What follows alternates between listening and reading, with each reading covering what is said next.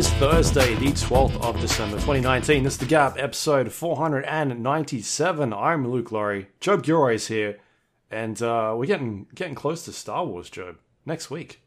It's next week. I'm excited. excited? Yeah. I'm so excited. It's gonna be fucking awesome. Um, I've been I've been watching the doing like the rewatch. yeah, So I have a question for you. go. Uh, So we're watching the films, right? The the, the pivotal films. Um, I I understand the concept of the rewatch. Yes. yeah. Where do you start? What where would you start? Oh, easy. Four, five, Yeah. six, Yep. seven. Yeah. That's it.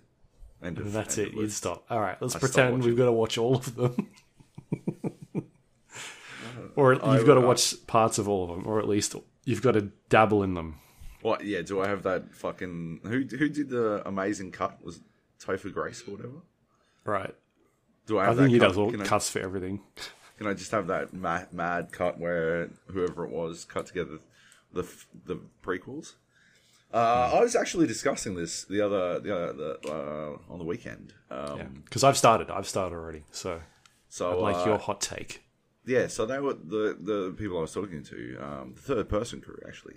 Uh, they were talking about how they were rewatching the prequel trilogy. I think in, in preparation as well, and um, they reckon the prequel trilogy is pretty good. And fuck them. Um, they're straight up wrong. Fuck the prequel trilogy. If I have to watch them, I'm watching one, two, three, so that they're as far from my mind as humanly possible. And if I have to watch all of them, then I guess I just go four, five, six, seven, eight, nine, or seven, eight, and then go to nine. Um, but I, I don't really want to watch eight again, and I don't like. I watched eight three times, and mm-hmm. there's just too much I can't stand in that movie. There's too Yeah. much, like all of. I honest to God believe the casino bit in It's eight bad. It's like a prequel. the worst part of any Star Wars film. Like the worst part of like even including all of the prequels. Yeah. Because at least like nothing they do the is as bad as that casino bit. like the pod racing scene in one is amazing. and, like- and the duel of the fates. Uh, you Yeah. know the like yeah. One has some awesome bits Hmm. filled with a lot of garbage. Um, two has two's actually a okay movie. It's fine. I would put two above. Oh, it'd be close to above seven for me. right. Uh, three I didn't enjoy very much, um, but it also had some awesome bits, it's got some good fights. some good fights, uh, and and the you know the obvious the arc as well comes to a head, uh, which is nice, and then yeah, but eight, honest to God, I know this must be because we haven't talked about it right since Star Wars since we watched the Last Jedi. I think we were all pretty. Uh, we were like, yeah, I liked it, right? But then we watched it again, and we were still like, yeah, okay, I get what they're trying to do. But yeah, I watched it a couple of months later, and without the hype, when you're watching it without the hype, I really don't like eight. Hey, there's so much I don't like about it. There's there's bits I really like, and it does some really cool th- things, but yeah, yeah, uh, it does some stuff I really don't like. Um, so yeah, what order are you watching it in? We started off with Rogue One. Oh yeah, okay. Well, you said the main ones. You didn't say I could fucking watch Rogue The One. movies, the films. Fucking hell. Like Rogue what? One so is a Star Wars story. is- well, okay, so you didn't start with Solo then? no. So here's here's my theory about Solo. Either you leave it out, hmm. or you put it in between, like five and six. Is a good spot. I feel like What? Why? because here you go, you go Rogue One first, Yeah. and then you go four, five, and then that's when you go back to the prequels, right? And you do one, two, three, Okay. Yep. and you could even possibly do put Solo in that spot. Yep. because three. yeah, um, either there or you can put it in after f- six. I'm trying to think. The- Like here's my reason. Chronologically, chronologically, it takes place before four. Yeah, yeah. So It's a weird one to put it in because it's got a lot of. I I feel like Rogue One is is fine to start off with first because it's like a, you can watch Rogue One and literally start with the next film and it's like picks straight up after that, right? yeah, Um, whereas Solo is a weird one because it's got stuff in it that sort of calls back to episodes like one and like things that have happened before, and so it's a weird one to put in like somewhere. I think you'd have to go if one, two, three, solo, Rogue One, four, five, six. If you're not Hmm. leaping backwards in time, Yeah. So here's my idea. At the end of five, five, yeah, end of five, he gets put into carbonite, right? yep, and that's like a good spot where you could put it up. Like, all right, he's like maybe it's his dream, right, or something like that, where Right, he's going yeah, back, yeah. and it's also a good lead in for. um My other idea is to put it at the end of six because you could have it as his sort of arc leading into seven as well. So I think somewhere around there is a good spot. It's a it's just a weird one to put in, or you just don't put it in at all. Um, no. Where are you up to in your in your order? Uh, we're we're up to the second film. we, we didn't get that far. Uh, Good, well, I insist that you watch Solo. Yeah. Um, it's not a bad film. I still like it. It's fine. Yeah, Like it doesn't do anything crazy. Um, so that, that was like we were trying to toss up where we started, and I was like, we should do Rogue One first because that makes sense in the sort of chronological order where you you'd want to because you can't if you watch it in release order, it's a bit it's a bit weird. Like if you and it's not weird, it's just like how should we watch this? What's the definitive way to watch this series or films? Um, so yeah, that's what we went with. I guess in terms of canon, your your order makes sense. I'm just trying to minimize how much impact the Hmm. first three, the prequels, have on my entire experience. Well, you watch the last fifteen minutes of one, right? right? Yeah, Yep. And then you start going in. I like it. Yeah. Anyway, I'm uh, I'm excited. We're we're both not going on opening day though, right? I think I'm you're going the on day after. Oh, I thought you had something on. Uh, no, uh, not going at midnight. Right. Okay. Yeah, because I will be partying hard. Hmm. Uh, but um, yeah, I will be going the next day, possibly hungover, probably hungover, possibly Yeah. falling asleep in the in the cinema. Um, but yeah, still, uh, So I'm not going opening day because we've got something on. Yeah, I don't know why. Uh, who the fuck does that? right. But we do. Um, and then Friday was your calendar. yeah Friday was basically all but booked out, and so I think we're going like Saturday midday or something like that, 11 a.m. or Yeah. uh, close enough. Whereas, like, I feel like I can survive that long. I'm not going to be playing, like, I'm not going to be on the internet where dickheads can ruin films for you and things like that. Or People um, are already trying to like. Apparently, people have got leaked scripts or some shit, and they're already trying to ruin stuff and whatever. Hmm. Um, so yeah, uh, pretty interesting. because I remember playing. What was it? I think it might have been like Apex Legends or something like that, and people were like ruining. no, it wasn't mustn't have been Apex. Apex was this year. Good. It was a multiplayer game, or it might have been. It could have been Endgame or something like that, um, Yeah. where people were like ruining spoilers like hours after, like just in chat, like Yeah. on voice comms. It's like fucking hell, man! Like you can't avoid this stuff. So, yeah. Anyway, I'm very uh, very excited next week to see that. So it should be good fun. But um, should we talk about video games? What's with the shades? What you got sunnies on? What's going on? My future's so bright, I have to wear shades. Um, Right. why? Why are you making references to things on the on the camera? Stop it. Um, Why would you wear them? because it's bright. It's bright out. Uh, let's let's start with uh, Rainbow Six, which I just added because I forgot to add it. Okay. Uh, I've been playing Rainbow Six. The new operators are out. Uh, Kali and Wamai. Um, they're of varying use. I think I, I talked about them already. Um, Yeah. Kali's fucking amazing. Kali's fucking amazing. Uh, so she's the the sniper alternative. sniper. Yeah, she is the no, she's the primary sniper now. Fuck, fuck Glaz. Glaz is dead. There's no point in going Glaz. You just go Kali and fucking boom cunts. Um, yeah. My I thought her spear made a hole through reinforced walls, but it it doesn't. It's not a visible hole, which is, I guess, in some ways a good thing, right? Because otherwise she'd be sort of even more powerful than she already is. Uh, but yeah, she's um, i i- it's also a little bit of a bummer because reinforced walls without someone to come help can be a massive, massive challenge for you to get around.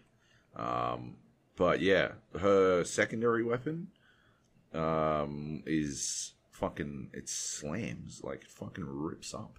Um, she's got the little TMP type gun. Uh, no, the CZ rather. And uh, yeah, like she's that thing's as good. Like the only real problem with that gun is it kicks like a fucking mule. Uh, and it's it's kind of useless if you're not hitting them in the head, but you spit out so many fucking bullets that like you there's a decent chance you'll hit him in the head anyway. Um, so yeah, I've been playing as her whenever whenever I can, basically whenever I'm on attack, uh, and yeah, like you just you fucking boom people. Like seriously, you open up a window. Uh, I was playing on fucking favela, uh, the Brazilian map, and she's disgusting on that map. She is disgusting on that map. You like any wall that isn't reinforced uh, on the site is basically free. Like you cannot be near it at all. Uh, I was like punching holes through both sides of these fucking sites because their bullets like travel and they like multiple penetration. So like you shoot through one and it'll travel and punch a hole through the other side. The amount of times I've like accidentally caught a motherfucker out uh, just because, um, like I, I just wallbanged them trying to make a hole, right? And it's a uh, insta down, right? Like they go down immediately, and you just adjust down a little and fucking fire and finish them off. Uh, there's also the there's also the factor that uh like she is a like if you haven't reinforced everything on site and there are regular spots for people to fucking sit at, I'm I'm thinking Canal on Canal upstairs, right when they're in the server room. Uh, if you go up, so you're on Canal, you're in server room, uh, you're defending, you're trying to hold that position next to the hatch, right? Uh, next to the hatch in the server room itself. There is a window and a and a platform, right? Uh, that used to be uh, like everyone's favorite run out on defense. It goes to the you know the hallway to the stairs on that top level on Red Building. Yeah. So if you stand in that win- win- window as, as Kali and they haven't reinforced the fucking wall, uh, and you just aim at where they would fucking be hiding, you boom cuts. Like every single time. It's everyone's favorite place to hide because it's got multiple layers of fucking like walls and shit. You don't even need like a drone in to tell you people are there. You just have take a specky shot and like fucking seriously. I'm at, I think I'm at like two thirds of the time I've downed someone, and people fucking light up in chat. They're like, "What? Oh, what? Where's the drone?" And you're like, "No, that's where people hide, right? Like that's that's people are always there. It's gonna be fucking heinous in pro league because yeah, anything that's not reinforced will basically be a death zone. These motherfuckers don't miss. These motherfuckers are doing bullet hole peaks and stuff. They're re- they're shooting like headshotting based off like the change in light and shit. Like, there's no way that uh, fucking yeah, they they don't need anything. If they know where people sit on site, those people are dead, right? They they'll just do it from. I I haven't tried it yet, but I, I imagine you could do it from the roof on border as well. Like just fucking stand on on border above where people usually like to hide, and providing you don't hit those fucking railings in the floor, you'll fucking rip motherfuckers up. She's crazy. Um, well, I still kind of useless. Uh, I I only play quick match is the thing, right? And nobody uses the utils in quick match. so- Yeah, yeah. It's not it's not ranked. Yeah. But I've been I've been finding new like more interesting places. Sorry, more interesting places to to put them. So you sort of have to like people aren't using a lot of utility, but like they will use some, and so you got to find the most the wackest places to put them.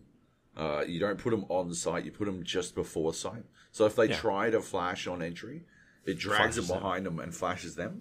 Yeah. That's that's what I've been having a lot of fun doing, but like still the the amount of times people fucking flash on entry out of control, not happening. Like just not happening. So yeah, most people will just happily run through a fucking door and see if they can outfrag someone when they're at a dramatic disadvantage. Um, yeah. So yeah, by and large, I mean, I'm having a lot of fun. I gotta say, Rainbow Six is the most toxic game I play. Like, by such a fucking long way. It is crazy how toxic this game is. It's only because the PUBG voice chat's now being switched off. Yeah, maybe, maybe, maybe, maybe, maybe so. Uh, like, but yeah, it is. It is bananas how fucking shitty these people are. Like, they're just turds, absolute turds. Uh, I got vote kicked because I failed to one v four. We were on yacht, and I was not even that far off site. I was literally a room away offside. Uh, they didn't. They they entry. We were on the top level, um, like the captain's room on uh, on yacht, and uh, yeah, like my entire team died on site uh, while I was making sure that they didn't frag from the other direction. All I need, all all that they needed to do was kill anyone, uh, and uh, yeah, they uh, they're like, oh, clutch or kick. So I walk in. I killed three of them because you know obviously they were all super low. I was Lesion. Uh, his gun's fucking amazing. It's got shit tons of bullets. Um, so I killed three of them, but uh, yeah, I didn't get all five. So they vote kicked me. Like, also in the chat they were being mad dickheads about it. Like, oh, you're so fucking shit. Oh, oh, like in my ears while I'm trying to go through the door. Like, and there's not enough time, right? While because on, quick match it's always secure area, it's never fucking bomb or anything. So you've only got fucking like ten seconds to get back on site uh, while you're shooting five people. Uh, so there's not enough time to mute them all. Yeah, it was just fucking. It was so fucking shit. And it's not like the first time that I've had to like deal with that sort of shit. Like I haven't been vote kicked for failing to clutch, uh, but I have like run into like people just being mad dickheads and like ripping into one another over the chat. And like the best I can do, I, all I do is is basically I, I try to like be encouraging. Like instead of like when someone's like, "Oh, you're so I cannot believe you fucked that up." Uh, instead, I'm like, "Ah, bad luck. Ah, it's only a quick match. do Don't worry about it. We'll get it next time." That sort of stuff. That's I, I can't think of what else the fuck you could do to try to combat this except to attempt to, like, yeah, I don't know, be more positive in general to try to adjust the general attitude of people. But yeah, holy shit, it is awful. Uh, yeah, people are just cunts in that game. Yeah. Anyway. Yeah. Uh, that's Rainbow Fair Six. It's an awesome game with a shit cunt community. Yeah. Let's keep going on shooters then. Why not? Mm-hmm. Uh, PUBG. PUBG. All right. We're back in PUBG still. Absolutely. We are. Um, I've been playing a little bit of solo still. Oh yeah. Uh, my solo, they, they've got this rating now where um, they're testing like like rankings, um, where each player each player is given a ranking, um, and when you finish a match, you get points determined on where you placed, and also people that you've sort of killed and what their ranking is, and like it's sort of accumulating all these different numbers. Um, and I don't think tho- those particular numbers are, are swinging, like taking into effect too much. Like, if you come across a player that's better than you and you kill them, then I don't think they're like massive swings. I think they're very small increments of Yeah. giving you points. Um, and so when you finish an actual match, you go into the PUBG Labs, it's called, and you can look at how many placement points it's put you up or down. Uh, and there's like different tiers. There's like bronze, silver, gold, platinum, diamond sort of stuff. Uh, But like I, it's it's just it's a weird ranking because it's not really taking into effect. There's no matchmaking involved in in PUBG. It kind of just throws you into a game and off you go. Yeah. Um, and so it's more. It's not really. It's a weird ranking system because you're not really working towards anything. It's so, sort of just like a just a like a weird point system that they're giving you.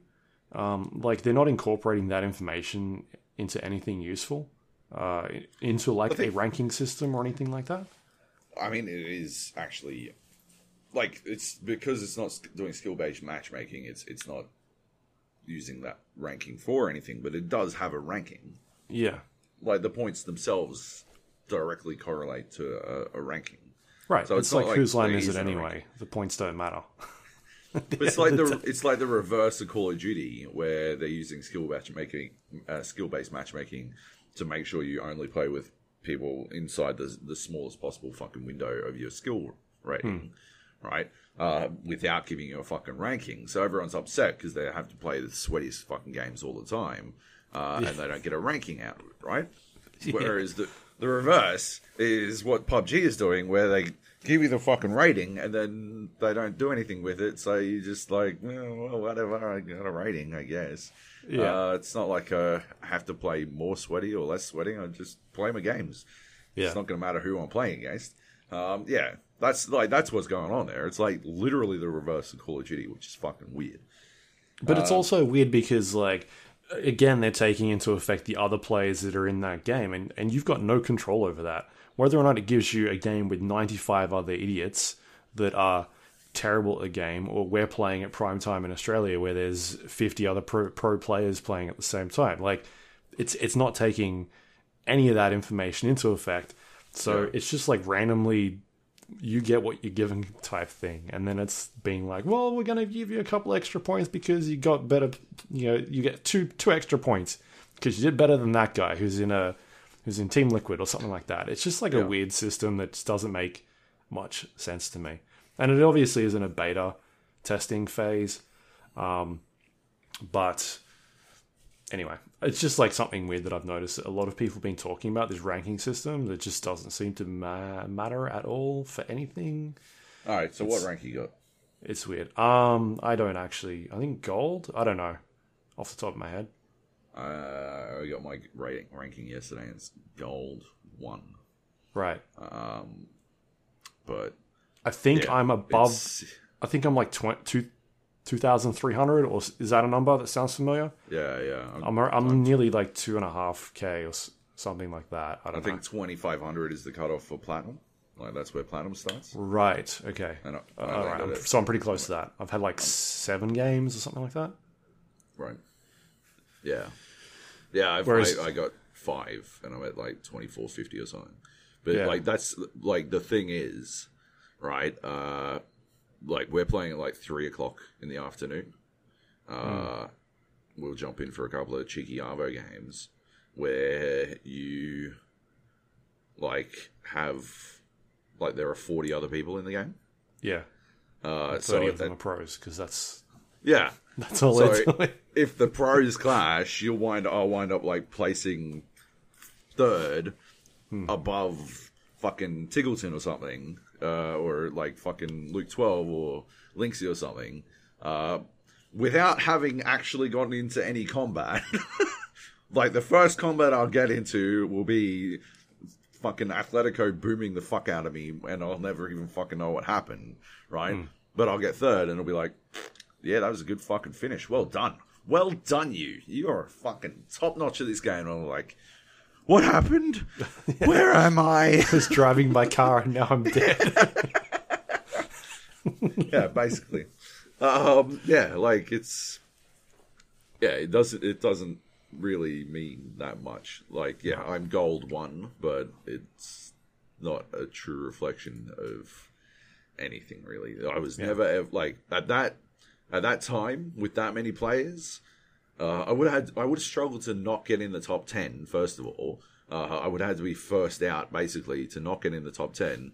Uh, and um, yeah, like the people I'm playing against have got to have insane ratings as it is. So I'm, I'm just skyrocketing. Like, motherfucking, how the fuck did a fly get in here? What the fuck? Anyway, It's because it doesn't want to be outside. Yeah, so like this this whole rating system's just like it's it's a weird thing that they put in there that I feel like it needs to mean more. That they obviously can't go down the route of of making it incorporated into matchmaking because again then you have issues with matchmaking times and whatnot. Um, I think I've spoken about this before, but like the way that Dota did it was you would sit there and you'd wait in Australia at least for a match, and it could take up to three or four minutes, but it would find a pool of players, like nine other players that were really close in terms of like their skill rating, um, yeah. and then it would sort of get that overall number and be like, here are your percentages of winning, and, and if you had like a good chance of winning, then your ranking points would only increase by a certain amount. Whereas if it was like the other team is actually rated higher than you, and it wouldn't be, be a, by a lot, but like a couple of points, then technically your percentage of winning that game would be lower. So if you did win that match, then you would get more points. Um, and that's kind of like what they're doing here, but it's not taking into account, um, like, the, like the people in that match are just all over the place in terms of their their skill base. So Yeah. Um, yeah, it's just it's- elo rating. yeah, and they're stuck because they can't do matchmaking, skill based matchmaking, because then the, the, the load times will just blow up even more. Yeah, yeah, of course. Uh, yeah, uh, like you said, the points made up and uh, everything's made up, and the points don't matter. Like Yeah, uh, they just don't matter. Like it's interesting. It's an interesting experiment. I think that's what PUBG Labs is about. But yeah, Yeah. absolutely no meaning to the results. So have have you tried this new mode? Because is it live yet? Or has not live? blue hole. There's no fucking way I'm playing it. Yeah. The dumbest fucking shit I've ever seen. So it is basically the way I gather. It's like a donut. Is it the circle? Yeah. where the inner circle of the donut is the blue zone as well as the outer circle. So the safe zone would be the donut ring. Yeah. Right? Yeah. Yes. It's, it's interesting. I don't It's know. dumb. Uh, it's it's like another way of I don't know. Like I'd definitely be keen to check it out to see sort of how it works, um, and just sort of see like what the meta is because you've got a like a difference in terms of your playing style. You, you can't you can't have people just sitting in the circle anymore. You've actually got to move around. Um, so whether or not that means more fights or what exactly, I don't know. But you know, it's kind of like uh, the way I look at it is is sort of like their G League for for PUBG Labs. They're testing things out and seeing what sticks, and then if things don't stick, then they'll just kind of be like, "All right, well, we're done with that. We'll, you know, we'll try the next thing we're doing." Um, and stuff think that so. maybe does work, then they can go, "All right, well, let's look at putting this in properly." As Yeah, opposed to yeah, just I putting something in and being like, well, this is how it works now. They're not doing the Dota approach where they're like, fuck you, now we've got buildings that you can build and go nuts. It's uh yeah, I, I like it. I just don't like the idea of them using it to like. I think what they did was they were like, oh well, nobody played competitive mode when it was in labs, so we're not going to use competitive rules in regular. And it's like, well, nobody played it. Nobody played it because you like you haven't fucking clearly fucking illustrated what the fuck labs is about. Just hmm. implement competitive as the primary rule set for a little while. On like just do it in in one mode. Do it in first person squads or something. Is because that's the fucking competitive mode, isn't it? Right. So Yeah. first person squads now plays competitive rule set. Right. Fine. Right. Don't do it in labs. Just the if you want to play first person squads, you're playing competitive rule set. Sixty four players. Uh, fucking uh, what is it? Three times the fucking assault rifles. No fucking stupid fucking dumb shit on the ground. Like, yeah, just do that, right? That's the way you gauge whether, like, how people feel about competitive.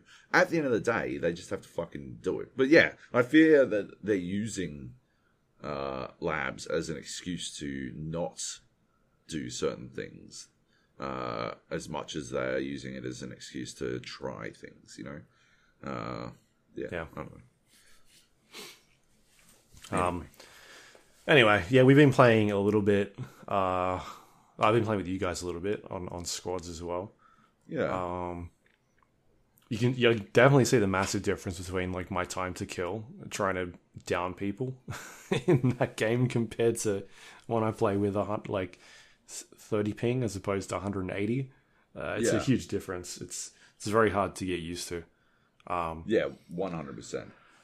Uh, it's it's weird watching you play, uh, like and and watching you like how long it takes you to kill things and how long it takes other people to kill you and stuff like that. It's it's odd. Yeah. Still, Um, it's good fun playing with you. Yeah, yeah, we've had we've had a couple. I think we had a win the other day, right? Which We was did. we sort of fell into that one. I feel like Oh, one hundred percent. um, I don't think we did much at all. We kind of just sat in a building most of the game. But anyway, it's been good fun. I've, I've been One, one enjoying. the it. other. I'm just looking at the stats of that that win now, and one of the um, other teams got 17 kills in that game. Right? What do we get? Like five, Six. six? Yeah. six. Um, yeah. So, Yoof. Uh, that was on Erangel. Yeah, Yeah, right.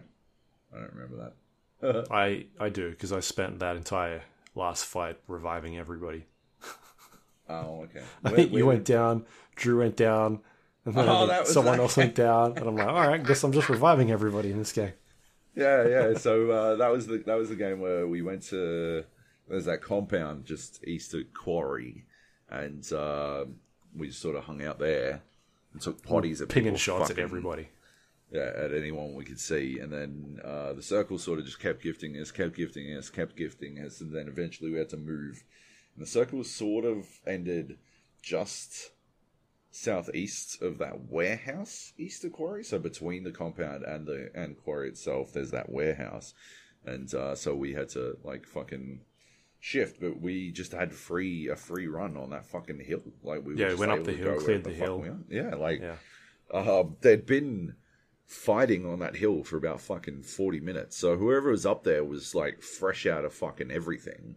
Uh, and so, yeah, we just sort of fucking rolled on up top and got what we needed. Uh, and, uh, yeah, got the kills we needed. And that was, that was about it. Uh, yeah. Um, you did the least damage. Yeah. Like, because I said I was reviving everybody. sure, sure, sure, sure, sure, sure. Uh, but yeah, anyway, it was uh, it was like uh, it was a fun game though. I mean, it was tense the entire time. We kept waiting. I cannot believe nobody crashed the compound. Like it's such a big compound, and it's so difficult for a single squad to hold. I'm so used to there being two squads in that compound. Uh, a bunch of like one squad down in the like the three story and the two two stories next to it, and the other squad over in the um in the other houses up to the northwest of them. Like, yeah, it's so weird that nobody crashed it, but nobody did. We were ready mm. for him, but nobody even tried it. Yeah. Yeah. Oh well, no, we definitely were getting. Nobody came into it, but we are getting shot at. Like I feel like at one stage somebody went down. to- Yeah, you went down in the fucking house, right? No, I didn't go down. Didn't you? I think it might have been Liam or Drew. Oh, maybe. No, Drew didn't go down. He was on the three story. It must have been Liam, I guess. I don't remember. Someone, someone definitely went down.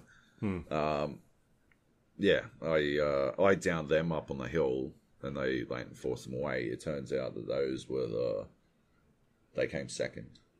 Right. That team that yeah we downed. They looped all the way through the hills um, between Ferry Pier and Quarry and managed to come second. And then they sort of just got circle fucked. Like they they got a bit circle fucked. We had the hill as hardcover and a lot of other hardcover, and they had to cross the road.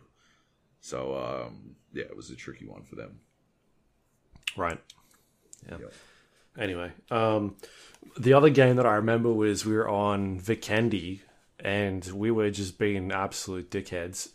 we ended up, um, we were just sort of rolling around at one stage and we ended up at this little uh, set of houses. It was like three houses or whatever.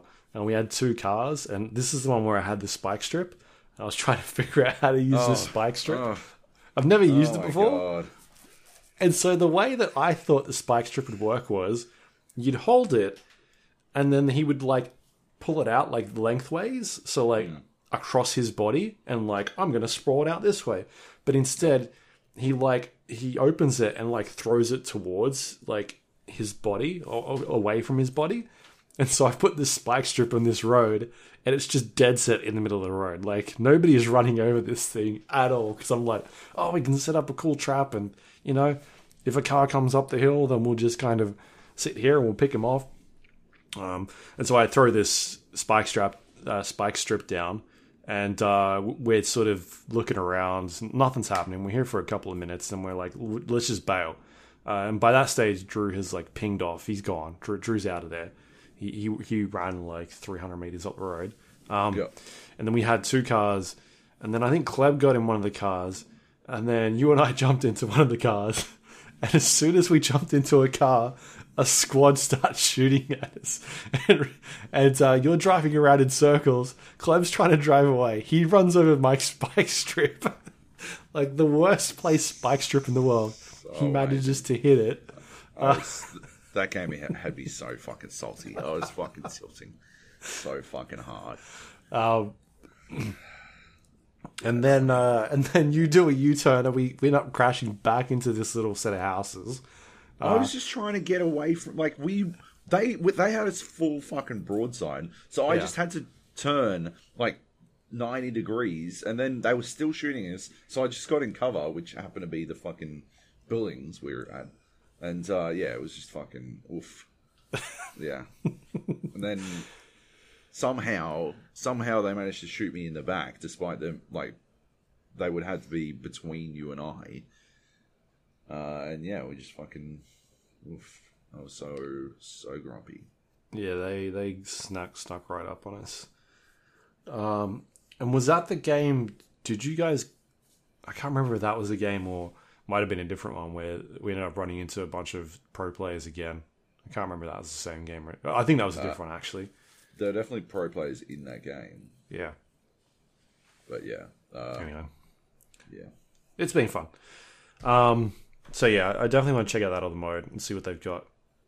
See what else they've got coming. Um, they they put up a message about the esports league this week, but really didn't talk about it at all. I guess they're changing the format. They're they're sort of going to the yeah. um, the old sort of major style that Dota 2 was doing like three years back, um, which sin- Dota has since scrapped. But it's sort of having like three events and then the um, like the the people that top or place really well in those events sort of get like an automatic invite to the next event, and then you've got Yeah. to qualify. It's sort Again, of like for the uh, rainbow system. Sure. Yeah. It's quite similar. Um, so they've talked about that. I think the next one is in Berlin, in Europe, uh, in April, but we don't really know what uh, what that'll entail, what the rule set's going to be. They haven't talked about a new rule set for for 2020.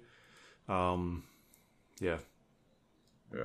I, I feel like it might be a bit too late. Do, I don't know if we talked about it. Like a bunch of teams have pulled out from Yeah, yeah, I think we mentioned it. Yeah. So I guess Lazarus was one of the teams that pulled out. Yeah, They've disbanded their PUBG team. Um, I Athle- exited, exited PUBG. Yeah, yeah, Atletico. I don't think they've disbanded, but they've sort of blown up their team. It looks like a bunch of those guys are now playing for Team Liquid. Sorry, not Team Liquid. Um, Team Immunity. Yeah, yeah. Um, yeah, I guess it'll all come together a little bit later, but for now, it's just that phase. I mean, it, it must have been tricky to stay on, like, involved with PUBG when there's no idea of what support you're supposed to get, and the support that was there in 2019 was subpar. So, Yeah. Yep. yeah. Anyway, All right. Uh, what else we got here that we can talk about? I don't have my list open. Um, Subnautica. yeah. About Subnautica. Uh, you been playing that? Below Zero. Yeah, I, I. It's the first time I've jumped into it. So this is the early access, sort of like the sequel to Subnautica. It's a game that we really liked. Um, what's it? About two years ago, Yeah. somewhere around then. Um, like. It's a it's a crafting game where you uh, are Survival basically yeah survival crafting game where you're underwater and you're Yeah. uh, gathering materials and and uh, trying to survive in this world that is inhabited by all these different types of underwater creatures. Some of them are friendly, some of them are not so friendly. And importantly, a zero oxygen environment with six degrees of freedom. So, like the the a lot of it's a very alien sort of experience. You know, it's not just uh, because it's zero oxygen and you've got a limited oxygen supply. There's a layer of tension there. There's a, a permanent tether to whatever source of oxygen you can get to, be it the surface or your home base, or there are a number of other ways to get oxygen throughout the game. Yeah, So there's that, and the six degrees of freedom uh, is both a, a boon and a curse because, uh, you know, it's it's a boon because you're able to sort of go wherever without having to worry about fall damage or, um, like, uh, you can just go straight up if you need to, straight back to the surface and stuff like that. But it's also a curse because because you can sort of get attacked from any direction. You need to be very aware that yeah, danger comes yeah, not just in front of you or behind you. It comes from above and below as well, which mm-hmm. which means yeah, it's it's a very tense experience right. from that perspective as well. Yeah. Anyway, keep going.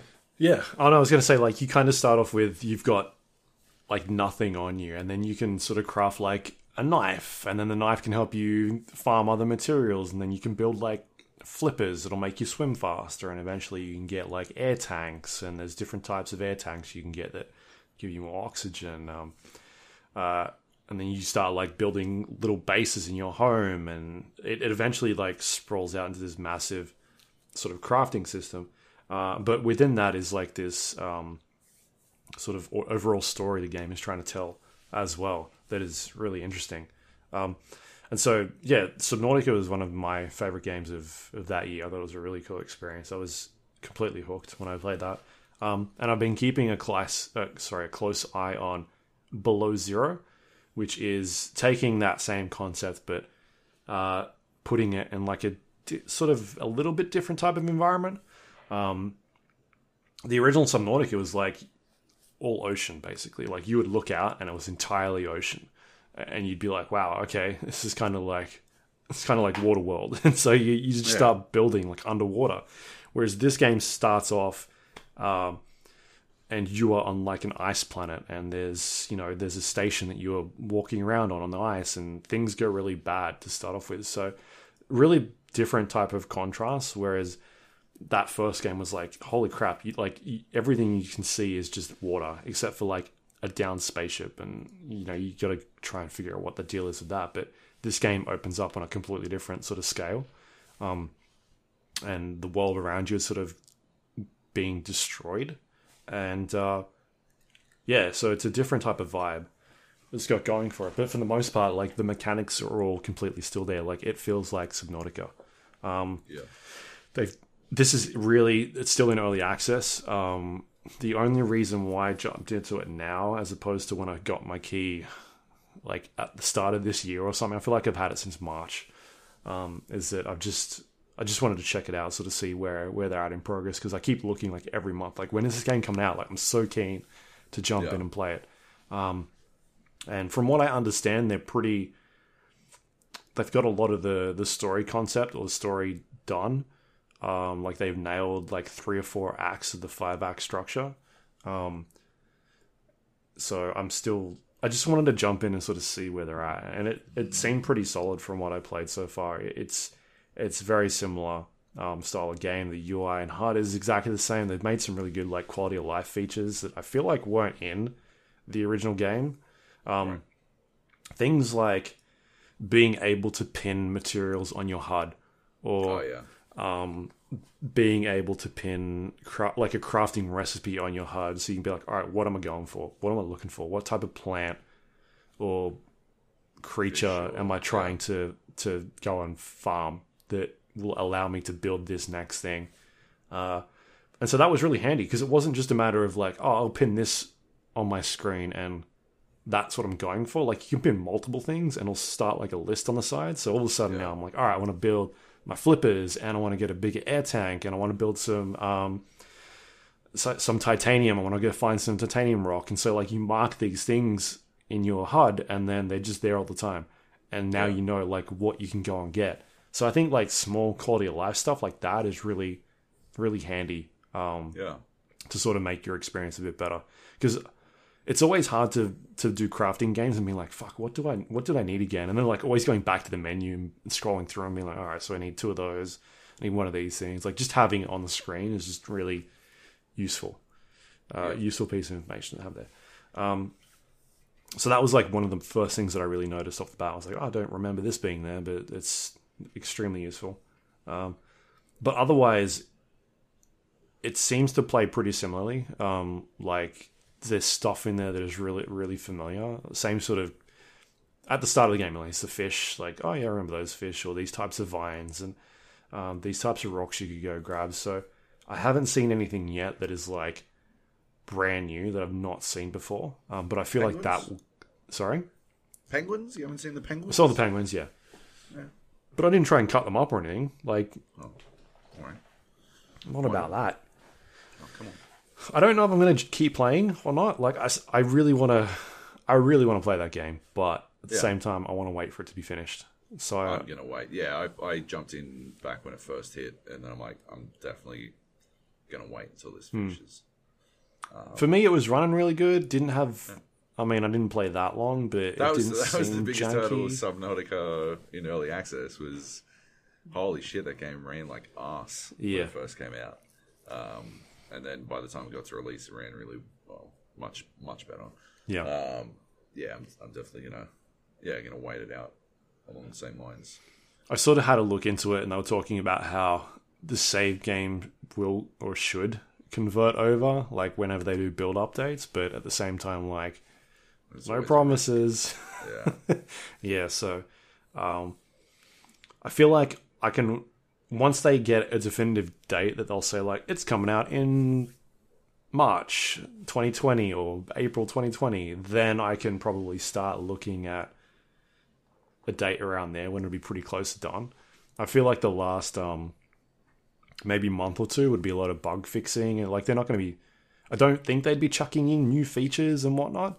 Um, they've got a really good developer blog where you can actually go in and look at their bug tracking progress and where they're at with features, like specific features, and like a giant timeline of what's going on.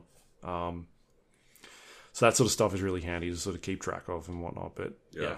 I just I kind of just wanted to play it because I've been I've been really uh, hanging out for that game for a while now. So it looks really good. yep, I'm definitely keen. Um, nice. So that was Subnautica Below Zero. Good. Uh, what else can we go? Uh, Dota Underlords as well. yeah, Keep going about that. Um, Okay. Had a chance to play some duos, which is the it's a new mode that was put in recently where you team up with another player and uh, you are battling against seven other teams um, of two people each. So there's about 16 people all up in the match. Um, the way this game works is that you are able to um, give your teammate gold as well as other heroes. Um, so, for instance, if Joab is playing and he rolls um, a couple of characters and he gets two axes, and he wants to go axe, and I've rolled an axe on my side, I can buy that hero and then send him the axe, and then he can level up his three axes to a two star axe. Yeah. Um, and so it becomes a really interesting game of using like a completely different set of strategies because um, when you go to battle, uh, you are basically uh, you're battling another player in another team, and your partner is battering uh, is battling the the second player in that team, and when you end up uh, finishing that battle, whoever has lost the most amount of health in that team, um, basically it'll be like minus seven or something. Like you've done seven damage to that player, and then the other team it looks at what they've done, and you know if the other the other player has has done um, maybe more damage, then you end up with this situation where it sort of calculates like, all right, well, if this player here has won, um, but the other player in your team has lost, like how much damage did they get taken compared to what you did? And then overall, if you end up with doing more damage to the other team than what the other player did to your team, then you end up winning. Um, Yeah. At the same time, if you end up like you and I both destroy the other team, then it takes that into account as well. And so we may end up doing like a huge amount of damage. And so you can have games where you'll take like three damage or something like that. And then you'll have another game where you've dealt like 35 damage to the other team, like huge swings Yeah. sometimes because of just how much um, you can dish out and how much you can you can sort of get. And so that sort of stuff is yeah. yeah, and so towards the end game, like you can get knocked out with like 50 health. It's just like insane. yeah. like, all right, well, I guess we're out now. Um, and there's some really interesting strategies with are like, my board is full, and so like I'm sending units to my other team because he's got five spots free, and like Yeah. just stuff like that. Like, can you hold on to these units for me while I I- like I'm trying to just build my army up? And yeah, there's there's a lot of interesting strategies involved in that game that you can't do in normal Underlords that I think is really fascinating. Um, and just things like sending people on your te- your teammates money so that they can get over the interest cap and things like that, Yeah. or um, just having games where you like you feel like you've got no economy because you're constantly buying stuff to sort of feed up your partner, and that's a viable strategy. Like if you feel like your partner can do enough damage that can sustain like both of your life, then then sometimes that will work. Um, yeah. So I've, I've had a lot of fun playing that mode. It's it's really interesting. Um, like at the same time, trying to determine like what your teammate is playing as well, um, compared to what you're playing, and then making sure like they do a really good thing with the UI. Like it'll show you what the other te- your teammate needs and what they've got.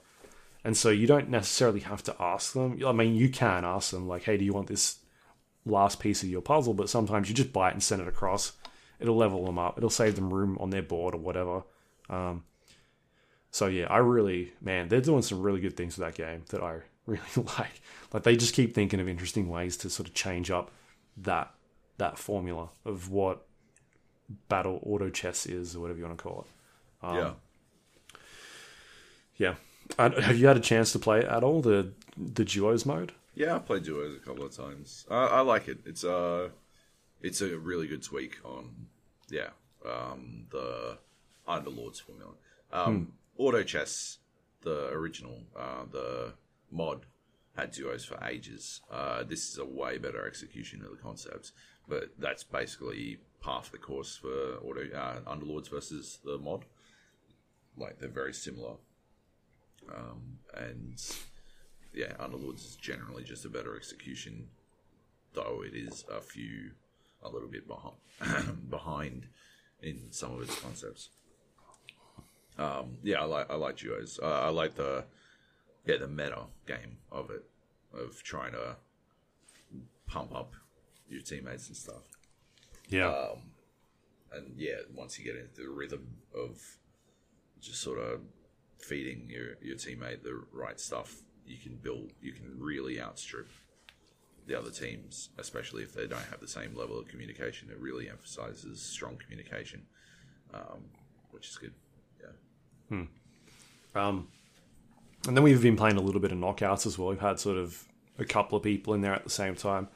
Uh, I still think that game mode needs a little bit of tweaking, like an extra life. I think four is. I said this last week. I feel like that like four lives is little, like it's a little bit, not like it's not enough. Yeah. Mainly Yeah, because that first sort of um, life can be just hit or miss. Like you could get a lucky roll. Um, I feel like it takes about maybe two games for you to really get going, um, and by that stage you could be in a bit of trouble with your Yeah. with your health. So I feel like if they bump that life up to five, um, then at least that first life can be kind of like a throwaway.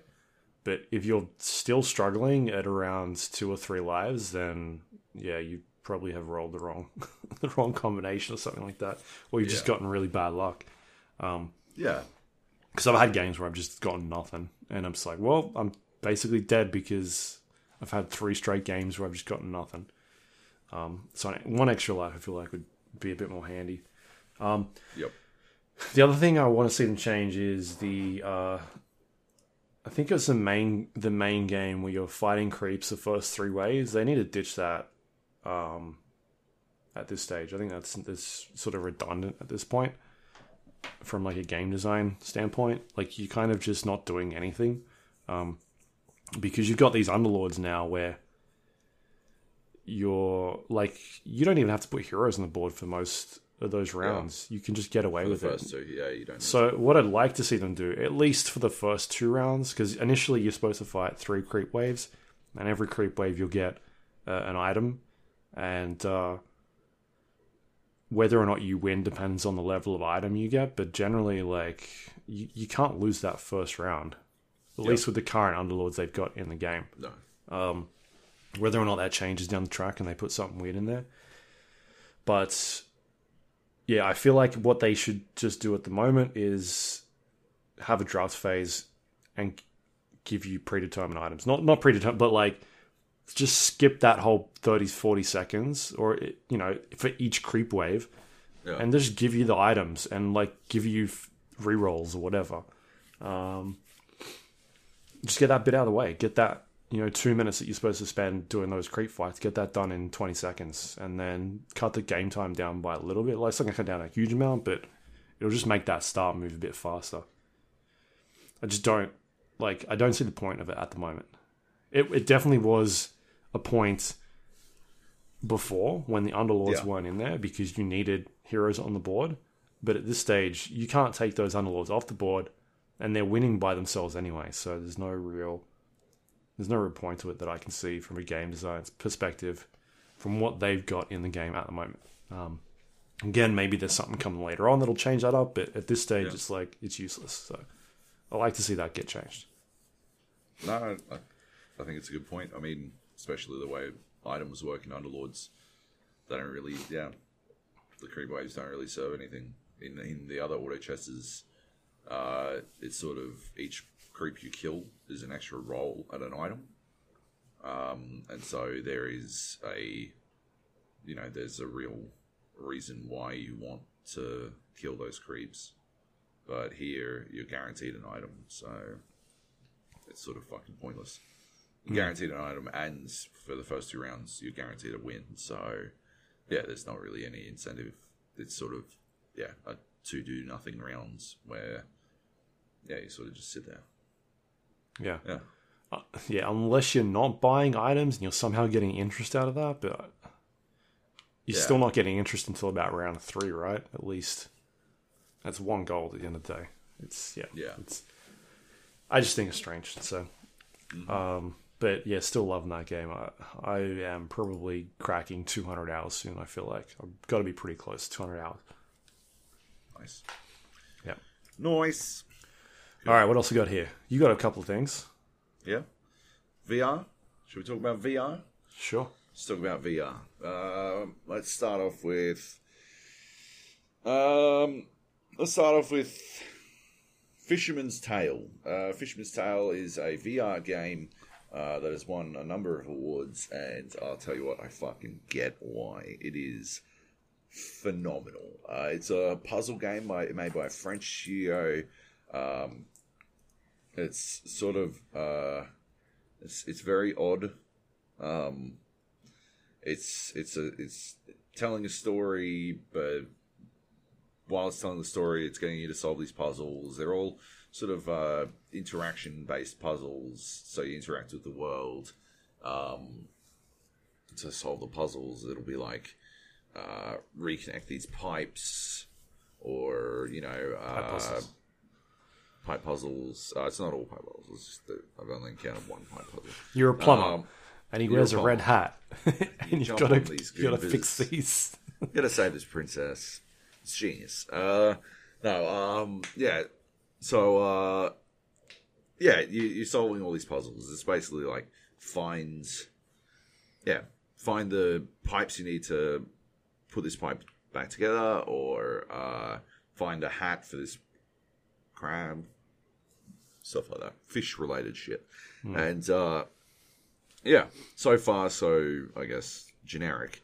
Uh, what what fucking what takes it to the next level is the fact that it uh, you play a puppet, and you play a puppet who uh, who is also a puppeteer, and so you uh, you interact with your game world, and inside your game world is a model lighthouse, and your game world is a model lighthouse, and you can interact with the model lighthouse to to change things for yourself, but at a wildly different scale. Yeah. It is such a fucking headfuck. So, for the pipe one, for example, you might see a much larger pipe in the model. So, uh, or a much larger pipe in your game world. But if you, uh, no, it wrinkles my brain. It fucking wrinkles my brain. So you see the much larger one in your game world. So you go over to the model and you grab it out of the model and it is the correct size. Or you, for the hat, you might see, you know, the hat's way too big for the crab. So you drop it into the model and you, and in your game world, falls like the hat and yeah it's the perfect size. I think i did that in the reverse. Anyway like it's very difficult to fucking uh like uh elo- elocute but uh basically what, what it's doing is you're fucking with scale on multiple different levels and it's such a fucking mind fuck the entire time. Uh, and so you wind up like yeah like building a ship, but you, the ship parts you're using are like a model ship, uh, or you're uh, jumping into a fish's mouth, and you can see the fish swimming away on like at the model, right? But when you t- and then it starts to swim back towards the model, and you can see if you turn around, you'll see a fucking giant fish swimming up, and it's like fucking hairy. It is yeah, such a fucking mind fuck. It is straight up one of the best uses of, of virtual reality I've ever fucking encountered. It is absolutely fucking brilliant. Um, the puzzles aren't that complex. I think it's it's designed for like children, right?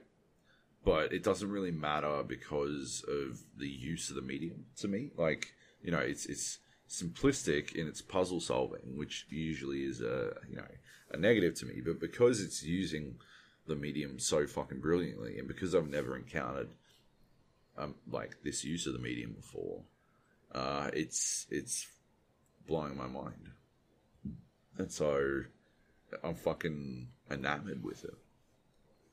It's awesome. It's genuinely awesome. I totally get why people fucking love it. Um, yeah, it's it was the best VR game I'd ever played uh, by a fucking long way. By a long way, it was the best VR game I'd ever played.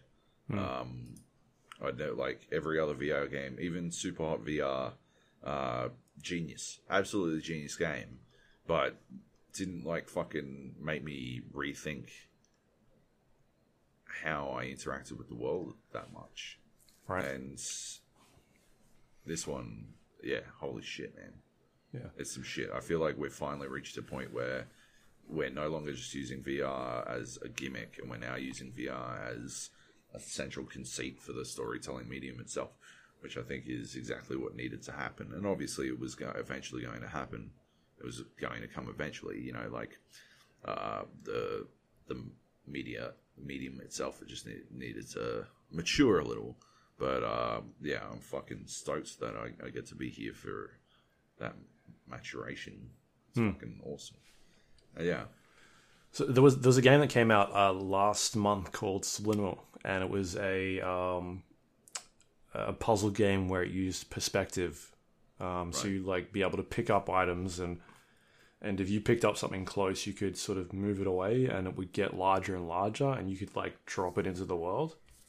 Right. Did you see that? No, I didn't. It sounds like it's sort of like it wasn't a VR game, but it's sort of playing with the same sort of ideas, I guess, I don't know. from what you're describing at least. Right, yeah. Um, yeah, I, I love the idea of fucking with perspective. I think it's such a awesome, um, awesome use of, of games, like game as a medium. Um, the other game I played this year that did it was Supraland, which set, you know, in was set in a sandbox, a child's sandbox, but had but because you were so you know you were the size of a fucking cockroach um, everything was fucking massive to you. And you there are a number of puzzles you'd solve by sort of in, like envisioning them as someone looking down at the sandbox at a regular height. Um, and just sort of the concept of looking at it from a you know the bigger picture is uh, is yeah I think it, yeah, brilliant way to use the medium. Mhm. Um.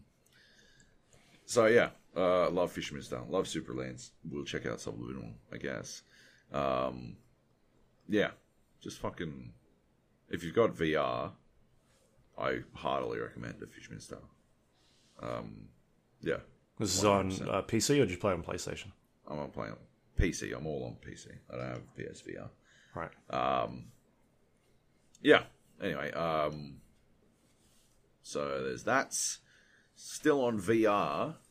Uh, went out to Penrith, uh, which is where you're from, isn't it? Around there. Yeah. Um, went out to Penrith, drove all the way out there. It was fucking an hour. Um, took an hour to get out there. Good lord. Um, so first of all, it was the fucking eeriest shit I've ever like been through in my life because we were driving out there and it was the smokiest, smokiest day of the last couple of weeks, and it's been fucking smoky. It's been fucking smoky, Luke.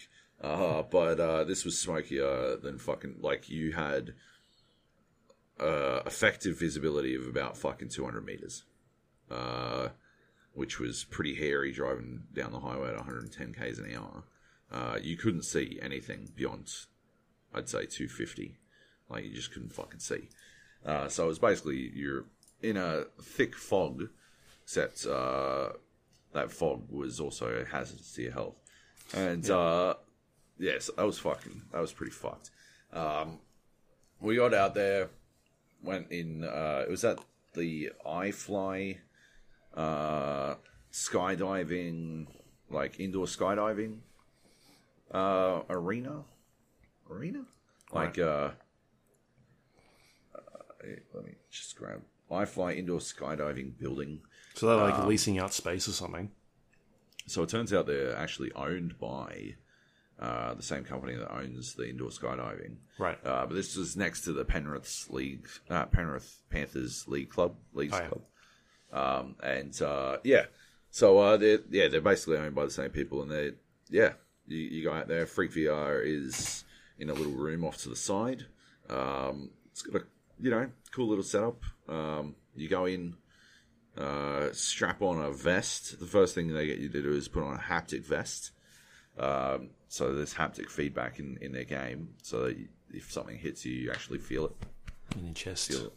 Yep. Yeah. Uh, and then you strap on the computer. Uh, so that, yeah, you got to wear a computer on your back. Um, not that heavy. I didn't find it to be all that heavy. It definitely got hot, but it wasn't heavy. Uh, This sounded like then- real life Death Stranding. Your Norman Reedus. uh, stack it up on my back. Um, no, and then um, they've got the they had the Vive Pro um, as their as their headset system, and uh, yeah, so you chuck that on, put the headphones down, everything's good. Uh, great resolution, better resolution than my regular Vive, um, so crisper, crisper image. Uh, and then, um, yeah, they give you these two guns. They give you two guns as your main controllers, and uh, it's it's uh, room scale or larger still than room scale, and it's uh, they got us to play a um, what do they call it? Location based exclusive variant of Arizona Sunshine. Um, so Arizona Sun- Sunshine is a extremely popular zombie VR game. Uh, sort of, as far as I'm aware, it sort of pioneered that uh, you know the very realistic use of guns. Like you had to unload the clip and like slam a new one and cock it and like you'd fire and all that kind of stuff. It sort of pioneered that kind of stuff. Um, yeah, so uh, it, it's hugely popular zombie game. Um, this one, yeah, they have a four-player version of it, and uh, it's exclusive. They're the only ones who have it in in Australia. And uh, yeah, you go in. There were th- like three other people: Junglist, Nate, and uh, Nate's mate Alusha. And uh, yeah, we we all chucked the headsets on, grabbed our guns, uh, loaded up the game, and that was it. Like we were ready to go.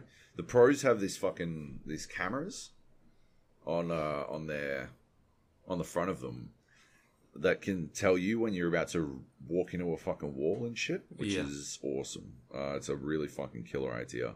Uh, and so basically, what they do is they've mapped out the the gameplay area to exist within the room space, and it's not a very big room uh, that they're using, uh, but it does it uses like clever use of like elevators and uh, travelators and stuff like that to move you uh, around the area uh, without you having to like actively fucking walk everywhere. Like with you, so you'll travel maybe a kilometer throughout the course of this game, uh, but you will stay within a room the size of my lounge room, um, which is super clever. I think it's fantastic use of, of the the medium in general. Uh, they do it really well. Uh, but yeah, from there you're basically just uh, shooting zombies. Like, and and it's a race. Uh, you reload by hitting the thing on the back of your gun because you got you don't have like two hands. I kind of wish you did have the other hand, to be honest. Uh, I kind of wish the reloading was a bit more manual, like it is in uh, Arizona Sunshine regular. Uh, but yeah, I think they're trying to simplify it. The idea is my biggest criticism of Freak VR in general was that it was way too easy. Uh, we only felt, only like the haptic vest situation only came into play right at the end uh, when the um, the level shut down.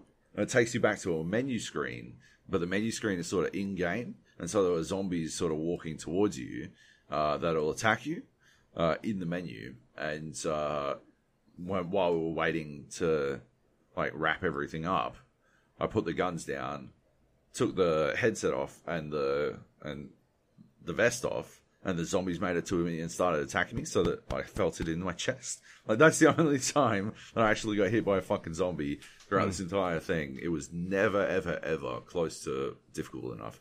Um, we we finished, so we did two sessions, and we finished the second one, and I think that was like they reckoned we weren't going to finish it. They were like, "Oh, if you get far enough in," and we're like, "We'll see, we'll see." It was seriously never ever close to us not not getting through. Like, and it was more complex. Basically, so yeah, it, it's it's a you know it's obviously a gameplay trick uh, that takes you from one location to another, and then you sort of stand and deliver while Yeah. waves of zombies come at you. It's fucking sick, right? Like it, it's really cool to do in like four player. Um, you're sort of colliding with one another, or you move far enough away to, to like cover every quadrant. Uh, but then you know you got to traverse. Uh, I showed you a video. You re you re-edited a video of us uh, going through an elevator sequence, and then me jacking off an elevator, uh, an elephant. Uh, what I was actually doing there was uh, I was trying to use the lever to make the elevator leave, right. uh, but it wouldn't leave. So I was like just fucking hitting this fucking hitting this fucking lever as fast as I could to try and get it to leave before the others arrived, but it didn't work. So it just sort of looks like I'm jacking off an elephant, uh, which I'm okay with, to be honest. Um, That's what VR is all about. That's what VR is all about. Um, but yeah, like you could see in that in that video, it's on Twitter. Uh, that those goofy moments from the outside looking in, those goofy moments when you jump from like the elevator is sort of like there's a gap between the elevator and, and the ground, and so instead of just walking, when you're in VR, you sort of leap.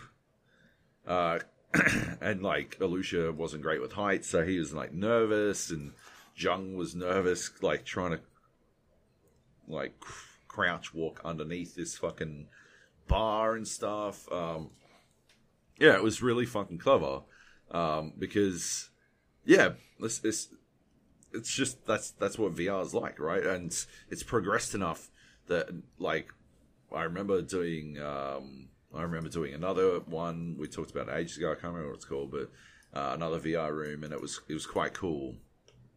Um, but the you know the graphics were sort of goofy, but as the graphics improve and get better and better, it like the I guess the I remember you talking about zero latency, right? And you were walking across a beam, Yep. I think it was. Yeah. Right? And like a like a high rise building. Yeah. Like from one to Right, another.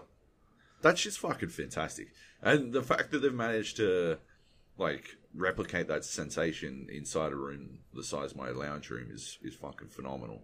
Uh, because it, it sort of just means that they can bring this anywhere.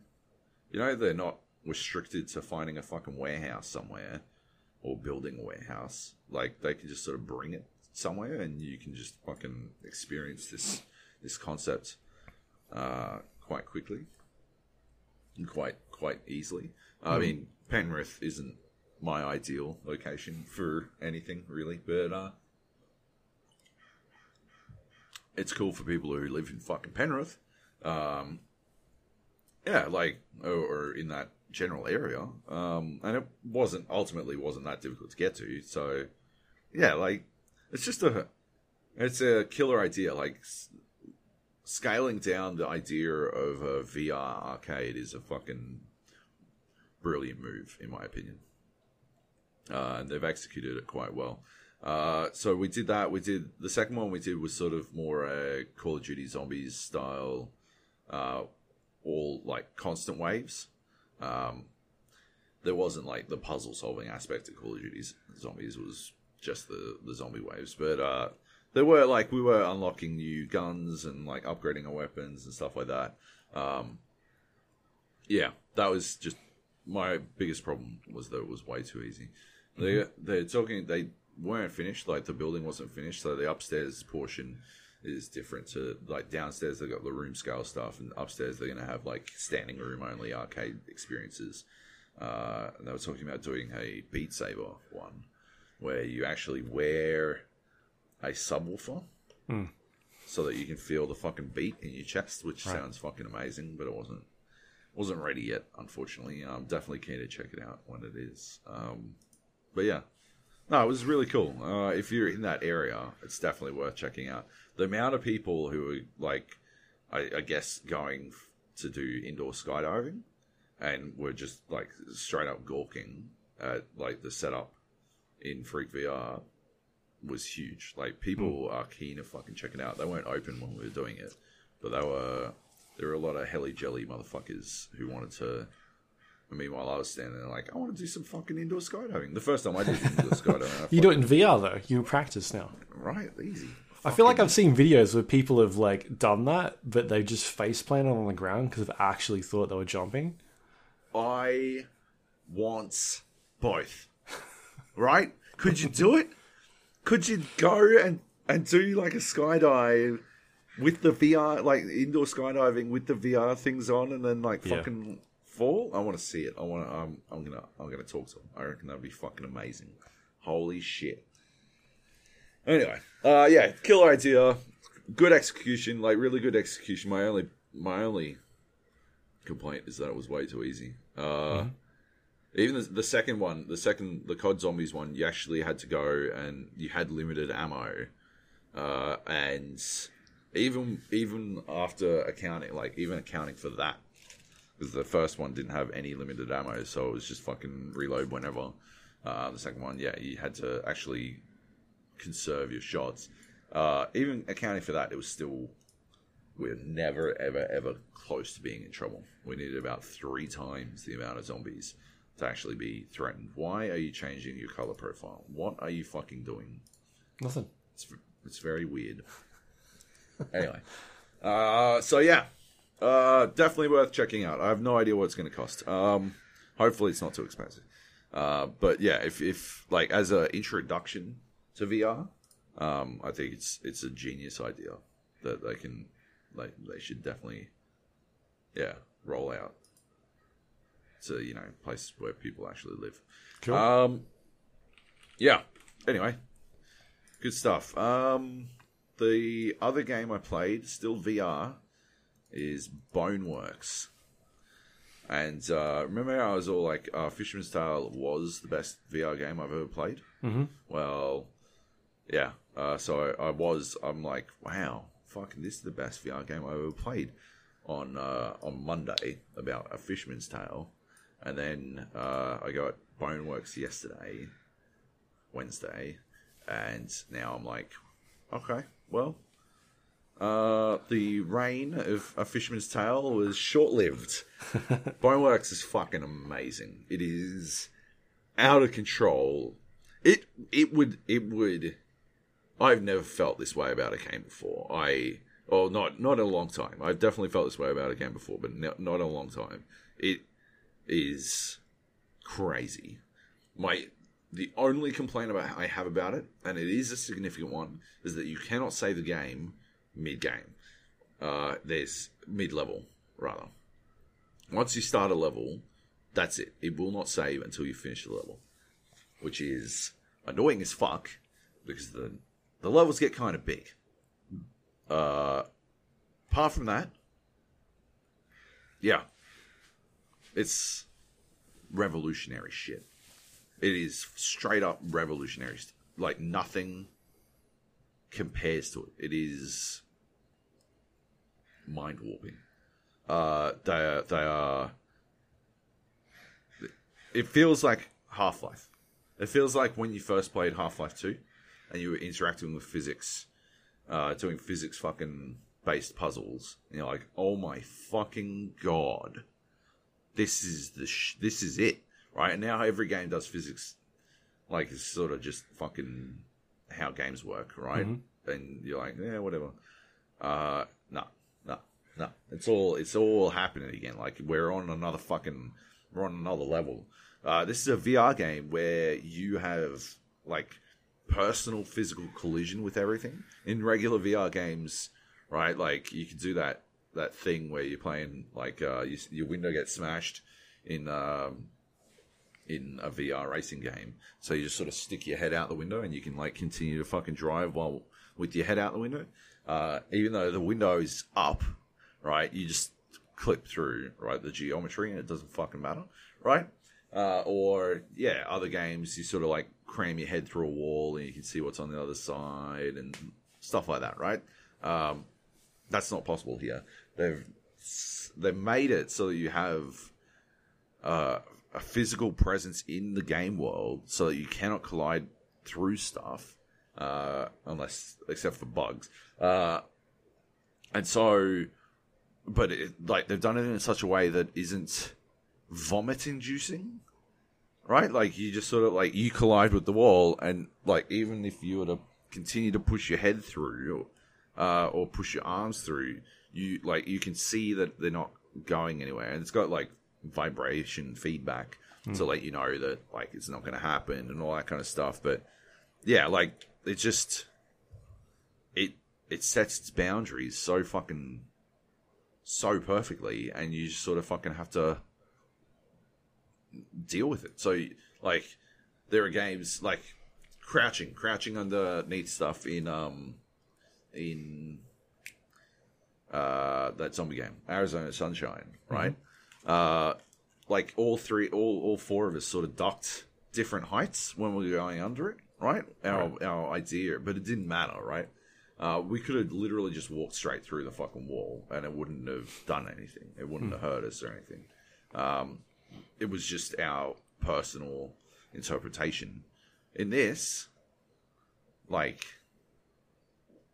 yeah, we were able to, like, you, you, you, if you don't duck low enough, you're not able to fucking go under. You have to duck more, right? It fucking sets it up, and it sticks to its set of rules, and it doesn't make you, yeah, it doesn't make you want to fucking spew because of it. And then there's like you yeah, you lift things up, and things have different weights about them. Like a heavy box takes more to lift, and you feel you don't like you don't feel the weight, but like you, it's replicated in the game world, and so you lift it slower, mm, Yeah. right? And it just fucking works, right? So you wind up like slowly lifting a fucking box up, and then turning really slowly and walking and then dumping it on the button that you need to like push or whatever, like keep held down or whatever. Like it's, it's nuts. Uh, there's that. There's climbing. You climb by like grabbing like ledges that are like out enough, but you can also climb on other things by like just putting your your forearm on top. Like you might actually climb like something. You know, if you were to try to climb a shelf, right, you might grab it and then like lift yourself up by putting, and that's how you fucking do this shit. Like, Yeah, yeah. it's again, it fucking works. It works. It's as it's written on the fucking box. Like you try things, you tr- you try something out, and yeah, that it turns out that's what you're meant to do. Like I managed to climb up a uh, I managed to climb up a fucking shelf by getting my fucking crowbar, right? And I wedged it, and then I levered myself up, right, to the top of the fucking shelf, and Like a then I was strong man. Yeah, like a like fucking. But like, I just, I was able to do that. I was like hooking my way up shit. Like, it's fucking crazy. Oh my lord! It's or like, yeah. I and another time I like there was a barrel on a shelf, and I wanted to get to the to- the top of the shelves, uh, and so I tilted the barrel until it was like wedged between them. Like the barrel itself was nearly as tall as the shelf, but not quite. But if I pulled the barrel forward, right, because I'm heavier than the barrel, right? I, if I try to climb on the barrel, it'll just fall forward. But if I tilted it forward and wedged it into the shelf, then I could use it as a fucking like a, a ladder step, and I'm fucking climbing. This is Yeah. fucking bananas, man. Like this this shit shouldn't work, and it one thousand percent does, and you just it's just fucking it's the most phenomenal shit I've ever fucking encountered. It's crazy. It is crazy. uh yeah. And then It's- It sounds like it sounds like a, a real life getting over it with Bennett Foddy, where you're in like the the cauldron, like hooking yourself. There are a couple of puzzles that are one thousand percent just that. Like one thousand percent. Like I'm like, I get to like I do these like fucking crazy fucking climbs. And I'm like fucking just barely at the top, and then the the other issue I have with it is sometimes jump doesn't register. It's something to do with uh, height recognition. Uh, it's got it, and sometimes yeah when it doesn't recognize my height as well as it's supposed to, uh, yeah it uh, it fucks up and then uh, I don't jump and yeah so I'll get to the fucking top of this massive fucking climbing mountain. I'll finally get there and I just got one jump left and then I'll just fucking run off the fucking ledge and I'm like. I can't do this. I cannot do this all again. Uh, I'm just gonna quit. I'm gonna quit, and then I take my fucking head headset off, and then I look at, uh, and then I like think about it. I'm like, if I quit, I will have pissed away the last 50 minutes getting through this. I just have to fucking get it done, and then I can save the game, You just leave it on forever. or just leave it. On. I did take a 10 minute breather after one particular sequence. I'd spent like fucking two hours in there, and then I'm like, oh, okay. Uh, well, um, I guess I have to finish this, or yeah, I I've wasted two hours. So yeah, I just went and sat down for ten minutes and uh, watched my wife, watch Batwoman. That that show is fucking awful. Oh my god, it's so bad. Every all of the acting in it is awful. I've um And I've- storylines are explicit. I've DVR'd Yeah. the Infinite Crisis Yeah. stuff that's just started. I think it started uh, this last weekend. So I think I've got like three shows DVR, and I feel like Batwoman might have been the first one or something. Batman's the second one. Batman's the second one. So Batman. Supergirl, Batwoman. Sorry, Batwoman. Batwoman. Bat, Supergirl, Batwoman, Flash. and then the Flash. Yeah. And then uh, next year it'll be Arrow and Legends of Tomorrow. Right. So yeah, I've DVR'd all of them so far. Yeah. Uh, yeah. I well, she's watching them all so she can be up to date on what's gonna happen. And I don't care.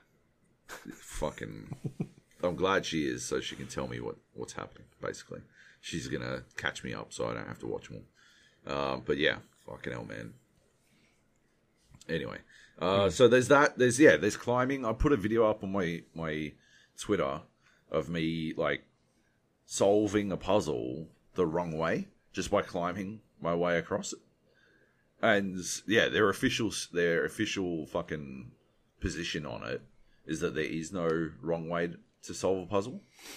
Like if you've solved it, then you solved it the correct way. That's all that matters in their opinion, which I think I love. I absolutely love. Uh, It's it's not like they're not the first people to to have that opinion, but like fucking hell, it's rad. Yeah. it's it's, it's a kill, killer idea. And then yeah, like fucking yeah, you've got your gun and you like aim down sights and like that's how you fucking shoot. Uh, you got to do the, you know, take the clip out and put a new clip in and then pull the thing back and then grab it again and fire or with the pistol you like drop the clip out, put a new one in, and then like pull back to slide and then fucking fire, like all that kind of shit.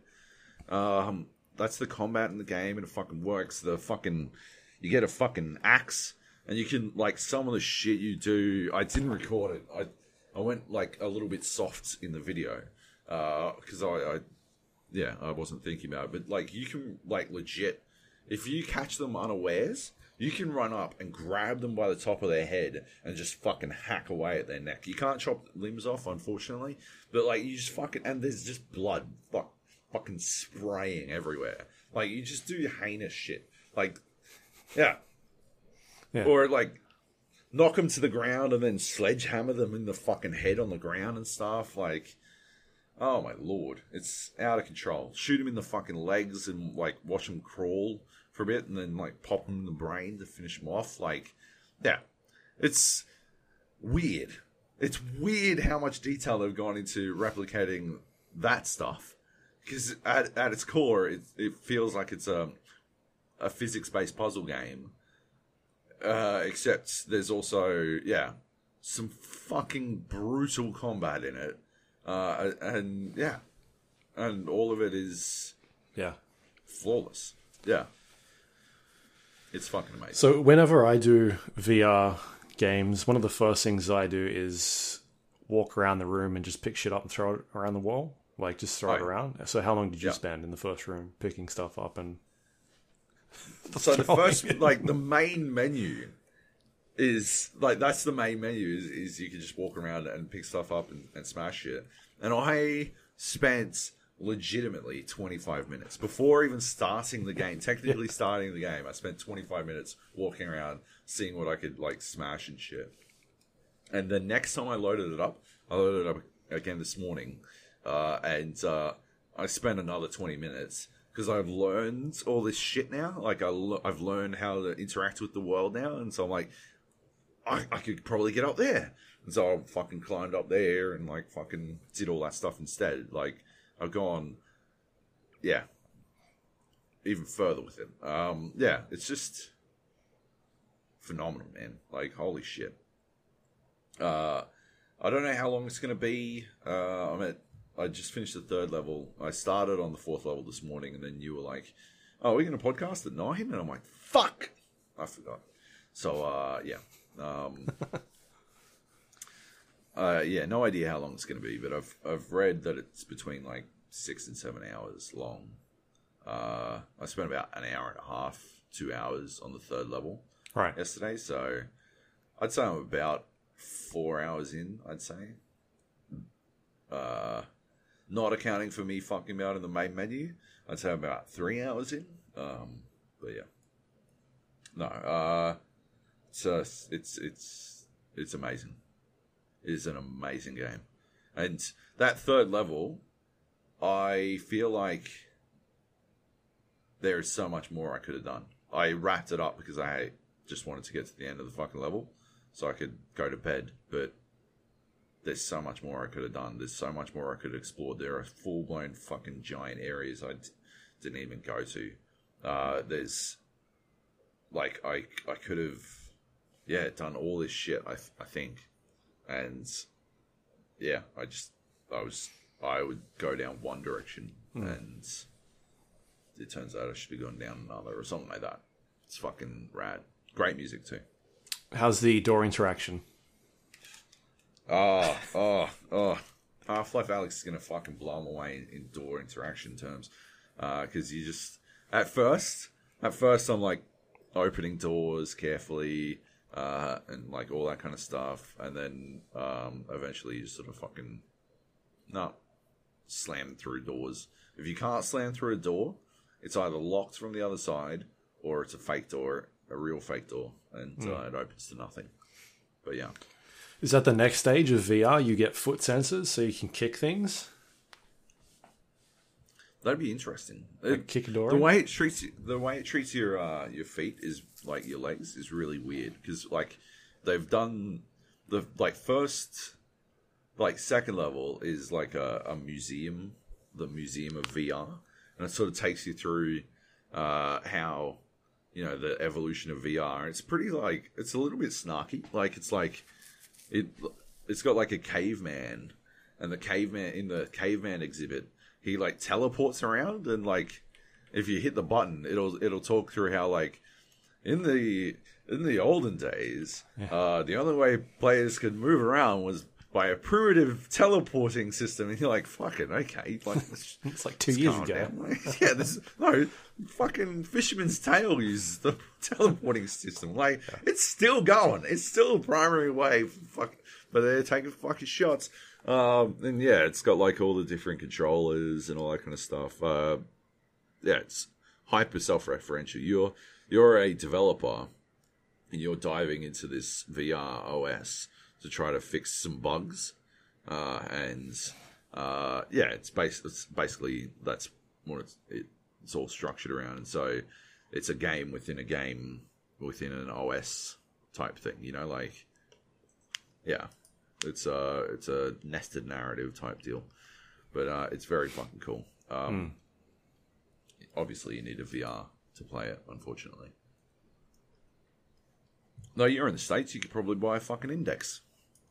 Hey, Yeah, aren't they like a thousand dollars or something? yeah, but you've got American money now, so Yeah, no, I don't have much American money. ah, the trick, the Everything. old, the classic stitch up. Yeah. Um. Yeah, I guess it's going to be interesting to see, see what like uh, you know, someone like Valve can do with with VR, having years of experience and a huge budget behind them. Like, what have they got in store for people? I'm keen to see what that Like- gameplay is going to be like. yeah, this this this draws a line in the sand, in my opinion. Like, this is a very fucking clear line in the sand, and yeah, I feel like we're now hitting a new era of fucking VR. Um, this and Fisherman's Tale, uh, games like VR games are now using the medium in ways that are I've never seen before. I do understand that there are a couple of VR games that I haven't played, like um, what's that PSVR uh, VR one, the Blood and Truth. Yeah, Blood and Truth. That was the one that heard, had climbing and things like that in it. Yeah, yeah, I've heard phenomenal things about that. I am wondering if maybe I'm just seeing a bunch of Blood and Truth shit, and I'm just a bit late to the party. But right, I don't have a PSVR, so I don't know what the fuck I'm supposed to do about that. So Blood and Truth for me was like the next evolution of the Time Crisis. Sort of Right. like, where would Time Crisis be if it came out today? Like, oh, you can now, you know, like it's it- it's an on rails game, but it's still um, a lot more interactive. Right, right. Well, that's good. That's pretty cool. Um, yeah, cool. Um, that's this is this is a full blown regular video game, You puzzle game, yeah. pu- full full Half Life style puzzle game. Yeah, yeah. It's amazing. Yeah, I it's at this, at this stage. Uh, depending on how the rest of it plays out, it's it's in my top five games of the year. Mhm. Like, yeah, it's amazing. It is amazing. Cool. Yep. All right. Uh, last game on the list is Darksiders Genesis. Hmm. Um, so I got a code for this yesterday. It is a uh, isometric uh, top-down action brawler game um, where you play as two of the four horsemen, um, Strife and War. Obviously, uh, War was in the first Darksiders game. Darksiders was a game that you really liked back in the day. Uh, Yeah, it might have been your game of the year. I feel like. yeah, it was. Yeah, Yeah. Um, which took sort of like the Legend of Zelda concept and brought it into a more adult, I guess, adult themed storytelling. Um, yeah, and like made a Zelda game that we hadn't really seen in a while, um, and executed that really well. And, and since then, they've made uh, two other games. They did Darksiders 2, which had Death as the main character. And then Darksiders 3, I can't remember. Did that come out the end of last year? Or was that this year? I never actually got around to playing that one. neither did I. I But that one you played as Fury, the sister of Death and War. Um, I've actually got that on my Steam list. I just never got around to checking that out. But I definitely want to get in there and, and have a look at it. Um, and so this one is is taking uh, that series in sort of a different direction with this like top down isometric, like uh, Diablo slash brawler inspired game. Um, and you're playing as Strife for the first time as well. So uh, he plays as more of an agile, like uh, like close quarters, but also has abilities that allows him to sort of stand back and attack people at range. Whereas Right. War is very, you know, he's got this giant chaos chaos eater, chaos eater, yeah, um, giant blade, and he's up close and like he punches stuff. Like the thing about him opening chests in the original game was that he would punch things, and that is how he would open chests. Um, and so, yeah, you've got these two different two characters, and both of them are actually playable at the same time. Well, not at the same time, but during like the game that you're playing. You can switch between the two characters pretty much instantly. Uh, both of them have separate health pools, um, separate ability pools. Like you can uh, basically on the fly switch between them depending on what sort of strategy you want to choose, uh, right. depending on the fight that you're in at that given time. Um, and also, it's you're able to sort of manage like their health. Um, for instance, if you know you're using War and uh, his health is now halfway, you know, down, you can switch out to the other character, and then like War's health will slowly regen, and so you can try and manage those other characters that you've got, or that other character that you've got sort of in your back, your backpack. Um, yeah, and just allows you to sort of play around with it in different ways. But this game is set in uh, in hell, um, and yeah, it's basically like a, a giant brawler game. It uses a lot of the same sort of uh, combat mechanics as those original games. Um, you know, there's there's combos that you can sort of do with the heavy and light attacks.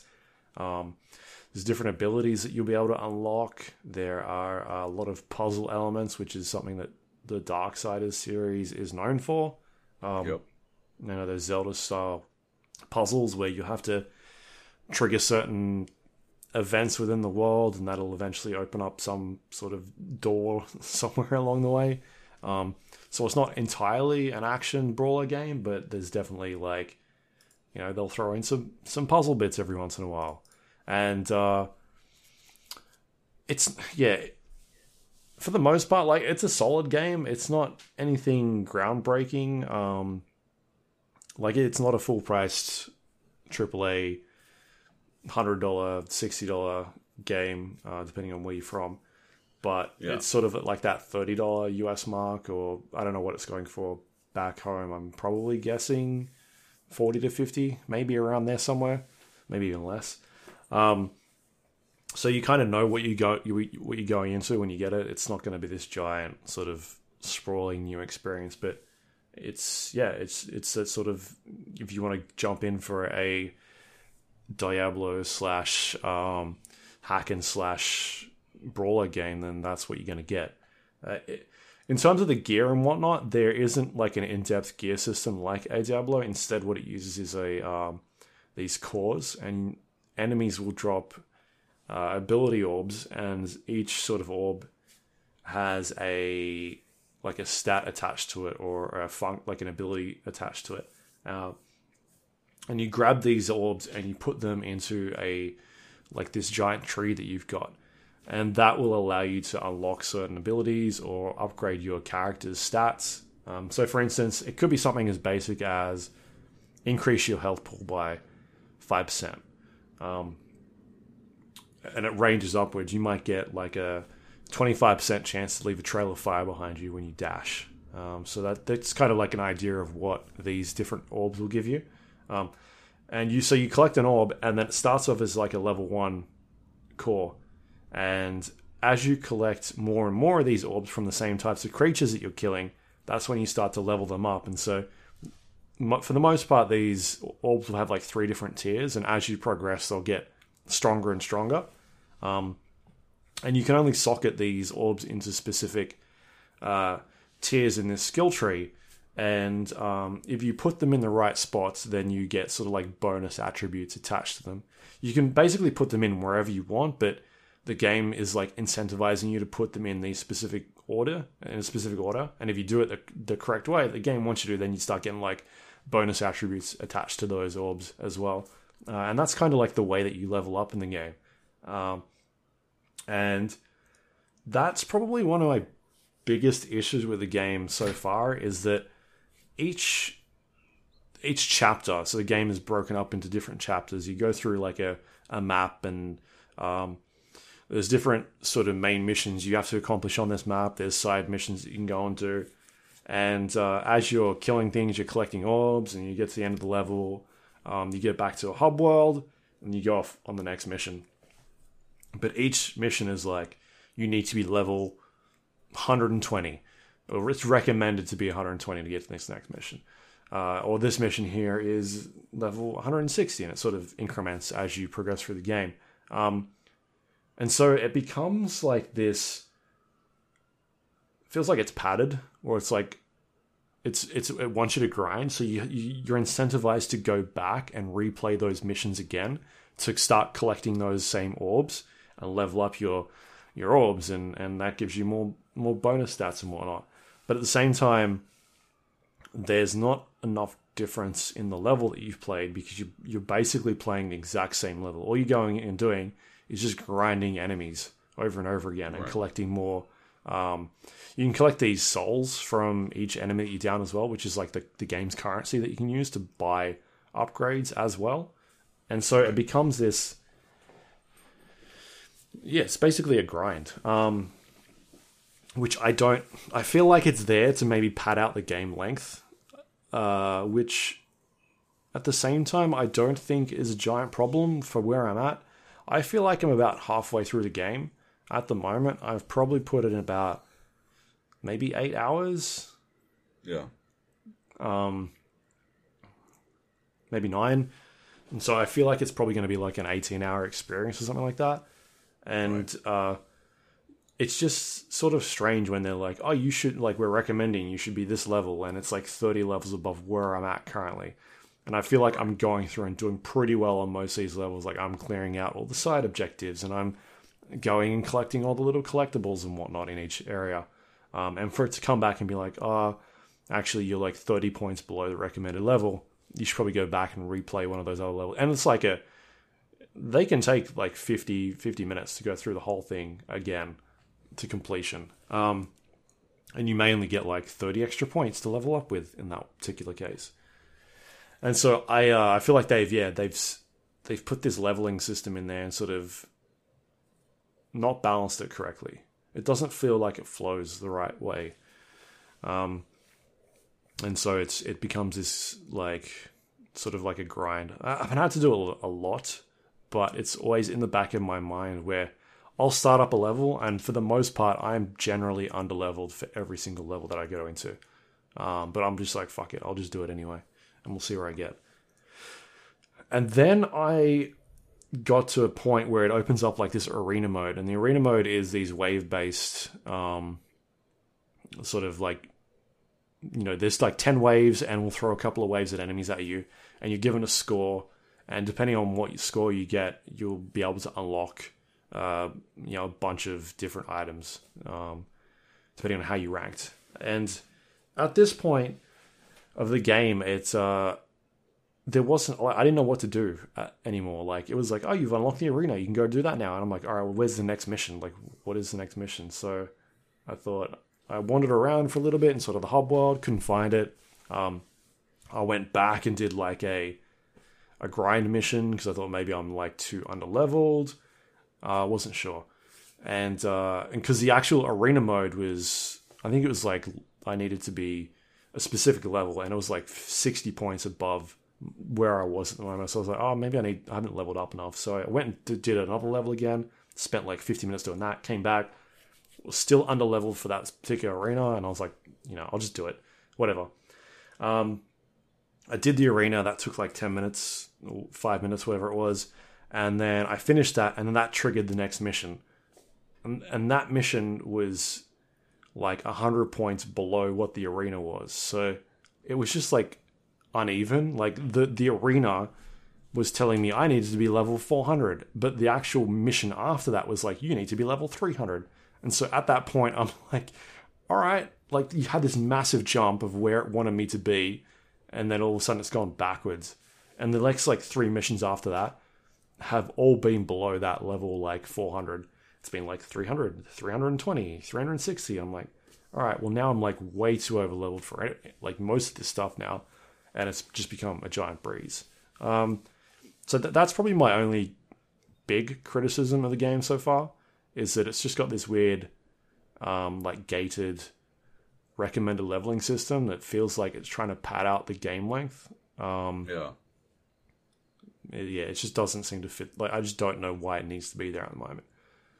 I guess it's just trying to make things easier for you as a you know when you're going up against these creatures and whatnot. But at the same time, uh, I don't understand why the game wants me to go back and replay those levels at the same time. Like I'm not getting anything out of it other than you unlock new abilities like you know, it's the Metroidvania Darksiders thing where you get the hook and then later on you go back or you get the fire bombs and then oh yeah I remember this part in this level I need to go back and do that and I can I'll get a chest out of it and whatnot so it does that thing where you can go back and find areas that you couldn't get to before um, and you can get items out of those specific areas so you know it's still got that sort of Darksiders attachment to it uh, and the other thing that I do not like about it which is another big problem. Um, the camera issues with the game is really frustrating uh, because it is isometric.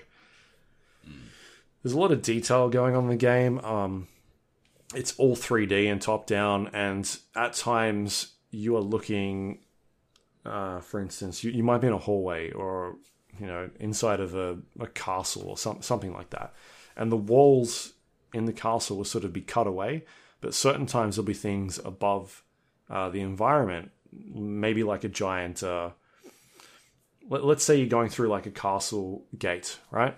And the, the castle gate is an entirely like it's a solid solid building. And so if you're behind that castle gate, you can't see what's behind the castle gate. But they highlight your character so you can see where you are, but you can't see what's behind it. So if you're in a fight in that specific location, you can't see what you're hitting because Oh. It's being blocked by the environment. and this happens a lot where like there'll be things in the environment um, and all of a sudden they're like, oh, here's a wall of a, the building you're in and you can't see what is behind that wall and you're you're like there's creatures spawning there or something like that. Uh, I had a fight where there was a giant boss that was obscured by like the environment at one stage. Like I couldn't see the boss at all, and so I had to kite it out of where it was initially standing to go to an area where I could see where the fight was happening.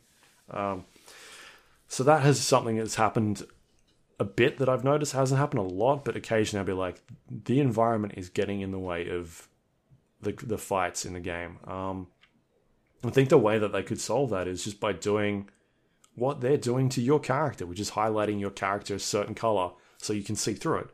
Uh, just do that to the enemies so that I can see like, or at least hide hide the the uh, environment or something like uh, make it see through as you know as you go through it or uh, it's just a weird thing that they've sort of half thought about. Like they've put in the part where you can see yourself but then they forgot about the enemies and that's just a strange like oversight.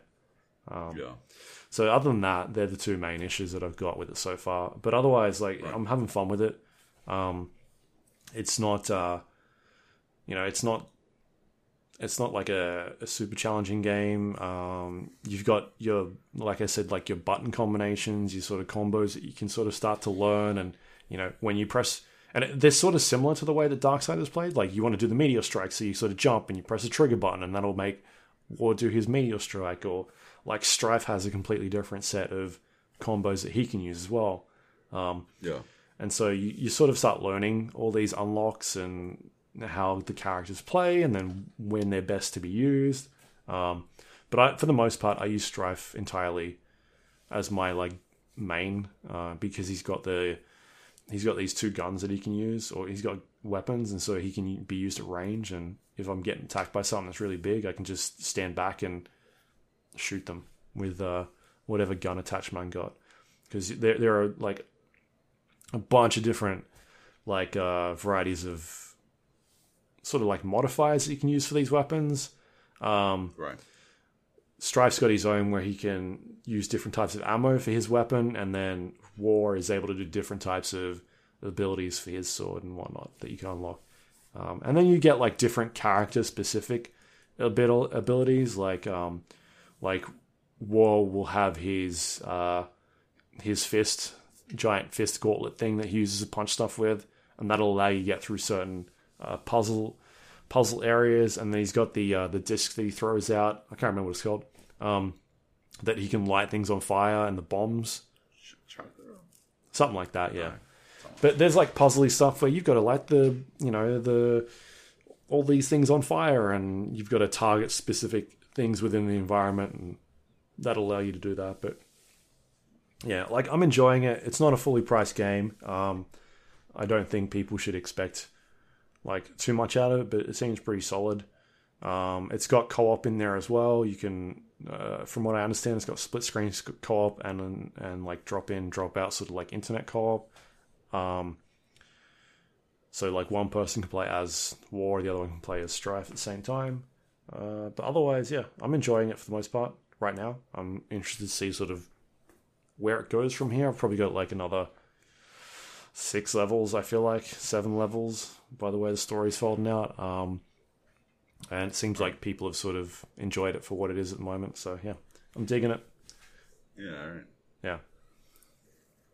Um, yeah, I was, I was, I kept seeing you play it, and then I'm like, I should see if I can play using that Steam share play thing.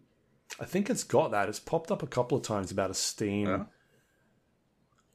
some sort of Steam share thingy, Maybe we should give it a punt. but I don't know how that works. I have no idea as well. But have a squiz, right? Yeah. Why not? Um, but yeah, I'll probably talk about that a bit more next week once I've I've gotten through uh, the rest of the game. But yeah, seems seems alright. I'm Cool. like, I I definitely want to go back and play Darksiders three because I never got a chance to play it. I didn't like. I liked Darksiders two, but not as much as one. Yeah. Um, and so I want to see what they did with three. I've heard it's it's okay, um, but I still want to go and, and play it because I always liked those games. Um, you know, and hopefully we'll get we'll get to see a, a fully fledged Darksiders four or something, um, and eventually like the I don't know where do you go from there? How do you how do you make the the game where you bring them all together? Like, what does that Yeah. look like? Because that, that was always the sort of the feeling that I got where they were going with these games. Full Diablo. Yeah, I reckon. why not? Um, yeah, so that, that game's out now. Darksiders Genesis. It's a terrible name for a game. Except they spelt it Yeah, not. not like the way the Terminator spelt it with the YS. Well, that's at at least it's got that. Yeah, ESIS. So Yeah. that's it. All right. Cool. Was that all the games? That's the games. Nothing left? No. All right, we can do some news. We got some release dates actually. Dreams uh, is the first one we got on the list, releasing February 2020. Um, have you seen any of this yet? Uh, not for a while. I remember when it first hit beta and everyone was making levels for it, and it uh, seemed pretty interesting. But I haven't seen it really since Right. since then. Yeah, I'm I'm excited to see this one come out because I've been keeping an eye on the. Um, they've been doing like a beta for it or an alpha um, where people Yeah. be making stuff, and the stuff that I've seen coming out from it looks insane. Um, and I had a chance to play it at E3 last was it last year or the year before, Yeah, and it's uh it's yeah it's looks bonkers from what I've seen so far.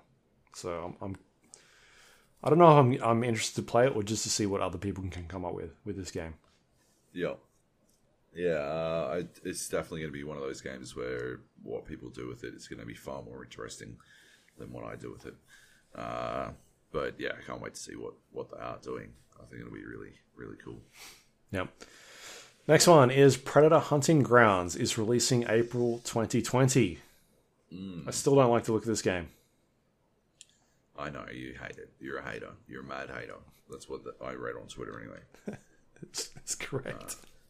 Is you're a super hater, and uh, yeah, that's basically it. yeah. Uh, I saw some gameplay, I think it was last month. Um, I don't know what it was tied to, but some sort of convention where people were playing it. And uh, just, I don't know, it just doesn't look good. I just don't think it looks good at all. I, I'm happy to be wrong, but it just looks terrible. I'm I'm excited to check it out. I'm excited to see, yeah, whether you're right or wrong. Uh, I'm definitely gonna play it. Well, that's what I know that much. I'm definitely gonna play it. Um, but yeah, I'm at this point. I'm I'm very uh, pessimistic. My uh, yeah, I don't expect it to be good. Right.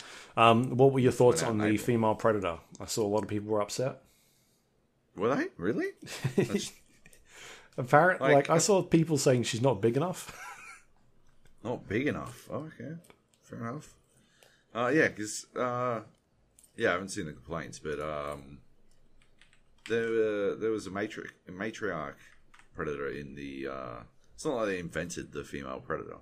So there was one in uh, was it Batman vs Predator, I think. yep. um, or maybe Batman vs. Judge Dredd vs. Predator, or Judge Dredd vs. Predator. One of the comic crossovers had a female Predator. She was fucking badass. So it's not like they invented it. So I'm surprised. I guess maybe they, yeah, they're like, uh, there's a canon, and No, I think yeah. The point was that there was canon somewhere, and that's Yeah, not what they look like, or something like that. right, okay, well then, well then, I agree with them. I agree with the controversy. She, Yep. yeah, she doesn't seem big enough. That is a strong point. I hadn't even thought of it. Uh, but yeah. Cool. All right. All right. Uh, What do you next think up, of the female predator? I don't care because I don't Excellent. care about this game at the moment. Right. I hope it's good, Yeah. but You doubt it. I saw some shooting in that game, and it just looks like I don't know what's happening. It looks just bad. Yeah. Um, Resident Evil Three, the remake, is releasing April 2020. Um, so this is following off of the success of Resident Evil 2 remake, which was the uh, the uh, reimagining. It's not like a HD update. It's it's like they've put it into a new engine. They've they've Yeah. changed a bunch of the mechanics, um, put in new quests, like redone a bunch of like the way the game functions. Um, Yeah. to the point where that game is up for Game of the Year awards this year. Sorry, this Yeah. Resident Evil Two. Um, so really well received. I think it's one of the highest rated games of this year. It might be the highest for for all I know. Um, I feel like it's definitely up there. And uh, yeah, this will be getting another sequel coming out early next year. Um, do you have much of an attachment to Resident Evil Three at all? No, did we talk about this last week, or was I talking about it somewhere else? I can't remember. I just don't. Yeah, I, I'm definitely keen on Resident Evil Two, and I did not have fond memories of Resident Evil Three, so I'm not that. We were talking about it last week, but it was a uh, it was a rumor at that stage. It was a rumor. Yeah, it now showed up in the. PlayStation Yeah, yeah. store briefly. Right. Yeah. No, I'm just yeah, not that about the uh, Resident Evil Three as a game, but it'll be interesting. I still yeah, like I said last week, I think I still haven't played Resident Evil Two all the way through. Um, yeah. So Yeah, I don't have it, so yes, I've not played it. neither do I. That's my that's my key issue Hmm. with it as well. Uh, if I see it on on like sale, I might pick it up, but I'm not going to pay full price for it. Yeah. All right. Anyway, what's next? Yep. Uh, next up, we've got a new Bioshock game has been announced or confirmed. Um, 2K have a brand new studio they've created called Cloud Chamber. Um, I guess this is something that has been rumored for quite a while now. Uh, Kotaku's done a bunch of pieces over the years uh, talking about this game. Um, at Right. one stage, 2K had uh, an external studio developing uh, this Bioshock game uh, who were taken off the project. And it sounds like for the last couple of years, maybe two years, um, uh, this internal 2K studio has been working on it, or at least two studios. Um, one based in California, the other one in uh, Canada. And that's about all we know at the moment. Uh, it's codenamed Parkside. Um, they're saying that it's still a couple of years away, um, but it sounds like they've taken, they've at least been working on this for a couple of years. Uh, there's been a bunch of job listings for these two studios uh, dating back for yeah a number of years now. Um, I quickly looked into it, and it looks like they're um, like last year they were looking for multiplayer designers on this team. Um, they were looking for people to work on what they were calling endgame or endgame design leads. Um, Right. So it seems like it's going to be some sort of game as a service or live service game. Um, whether how that fits into Bioshock is I don't know yet to be seen. Um, yeah, what do, what do you think, new Bioshock, or the direction they're probably taking this one?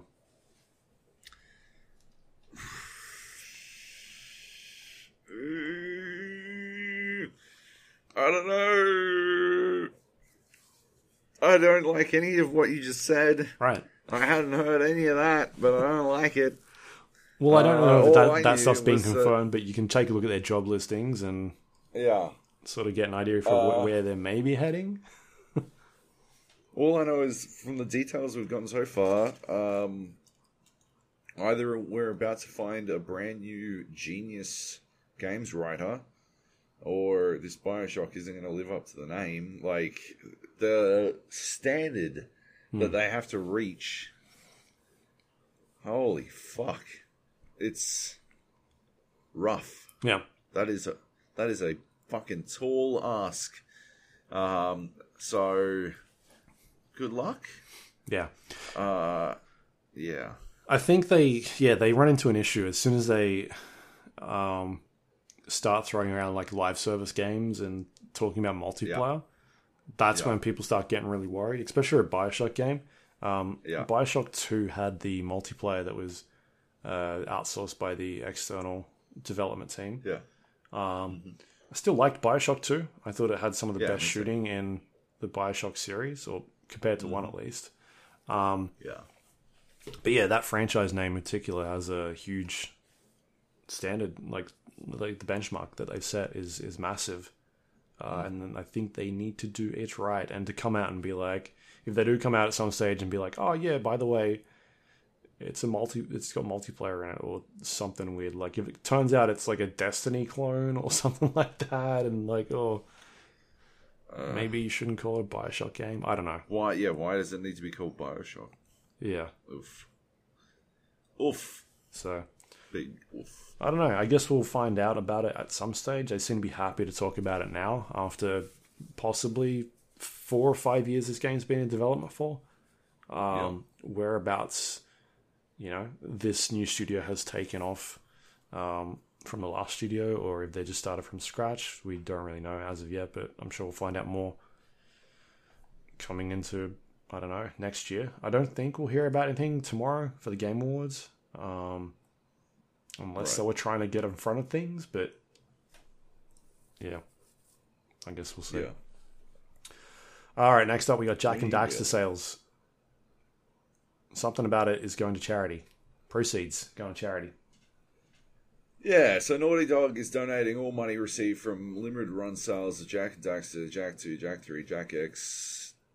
Oh, that's it. Uh, and Jak X Combat Racing to uh, charitable organizations, an array of charities, Child's Play, uh, AbleGamers, um, LGBT Center of Los Angeles, Daggers, whatever the fuck that is, Surfrider Foundation, whatever the fuck that is, and K9 for Warriors. Uh, so basically, uh, yeah, they're just donating the, the money they receive for, uh, from the sales of um, their games um, to charities uh, in celebration of Naughty Dog's 35th anniversary. Um, obviously, Jak Daxter, one of the greatest games of all time, as uh, any dangers will tell you. And uh, yeah, I think it's a fucking killer idea. So uh, yeah, in terms in terms of uh, getting people to celebrate the 35th anniversary of uh, Naughty Dog, I think yeah, well done and good effort from them. I just thought I'd highlight I did a good thing. Yeah, that's about it. Right. That's about it. Yeah. Uh, and then next up we've got uh, Forza Horizon 4 is getting a Battle Royale mode. Oh yeah, seventy-two car battle royale mode. I'm not sure if I fully understand how the fuck this works, but um, seventy-two players race against one another in an open-air arena as a circle of death slowly closes in on them. You go in head-to-head matches, I believe. Um, head-to-head races are initiated by a horn blast when close enough to a rival and when the challenge is triggered, a finish line will be randomly dropped. Uh, when it's when it's uh, accepted, a finish line is randomly dropped a distance away. The first there gets to remain in the contest, and the loser is knocked out. Uh, the winners get to upgrade to a higher level car or steal the loser's car. Doing the latter only, uh, yeah, uh, only for if they've got a better car. Yeah, and uh, it's yeah, whoever is the last one alive wins. Um, yeah, it's completely fucking insane, Yeah. and, and I love it, and I love it. So what happens when you're outside the circle though? Because I saw the trailer. I didn't watch it without sound, but there seems to be a circle that's following you as well. There Is your- is. Uh, Do you think you just get knocked out? let's have a squiz, shall we? Because that's kind of what I imagine. Like if you're outside the circle for too long, Insta knocked. you, you're instantly knocked out. Um, yeah, I think you're instantly knocked out. I Hmm. can't see. Is there a red zone? Um, no, Why not? I It needs I to don't be know. in there. You're right. It is the perfect, perfect addition to any battle royale. Is a red zone. Yeah. Um, yeah. Anyway, Yeah. Cool. Exciting. It's genius. free to play, isn't it? Free to free to free update. Sorry. Yeah, free Yeah, update. free update. Cool. All right. One more piece of news. Oh, okay. It's just come through. It's breaking news, and it's not video game related. Oh no, is it movie related? It is movie related. Is it? Is Is it. it Keanu related? It is. Warner Brothers has announced that they've got a schedule. They've they've they've slated a date for the Matrix Four, which is on May twenty first, twenty twenty one, and it's currently the same date that John Wick Four Chapter Four, sorry, John Wick Chapter Four is scheduled to be released. Fucking idiots. Keanu Day. I'm in. Keanu Day. You you got to fly back to Sydney, Luke. You got to fly back to Sydney for Keanu Day. yeah, Uh, or or if they decide to, you know, Australia it up and put it on three months after yeah. uh, the rest of the world, then uh, we'll fly over to, to San Fran for Keanu Day. We'll come watch it with you Mm. in San Fran. Um, yeah, uh, this is the dumbest shit I've ever. this heard. is no longer called Friday; it's called Keanu Day. It's just Keanu Day, And you, you go to the film, and they're the only two films on, and you you have to watch both of them. Yep. Yeah. Back to All back. screens are. And uh, for the kids, it's uh, Toy Story 4. He's in Toy Story 4. It's right? free play Toy Story. Yeah. Yeah. Um, yeah, no, that's fucking amazing and ridiculous. So who moves first? Who do you think gets out of the way first? The Matrix, surely. Surely.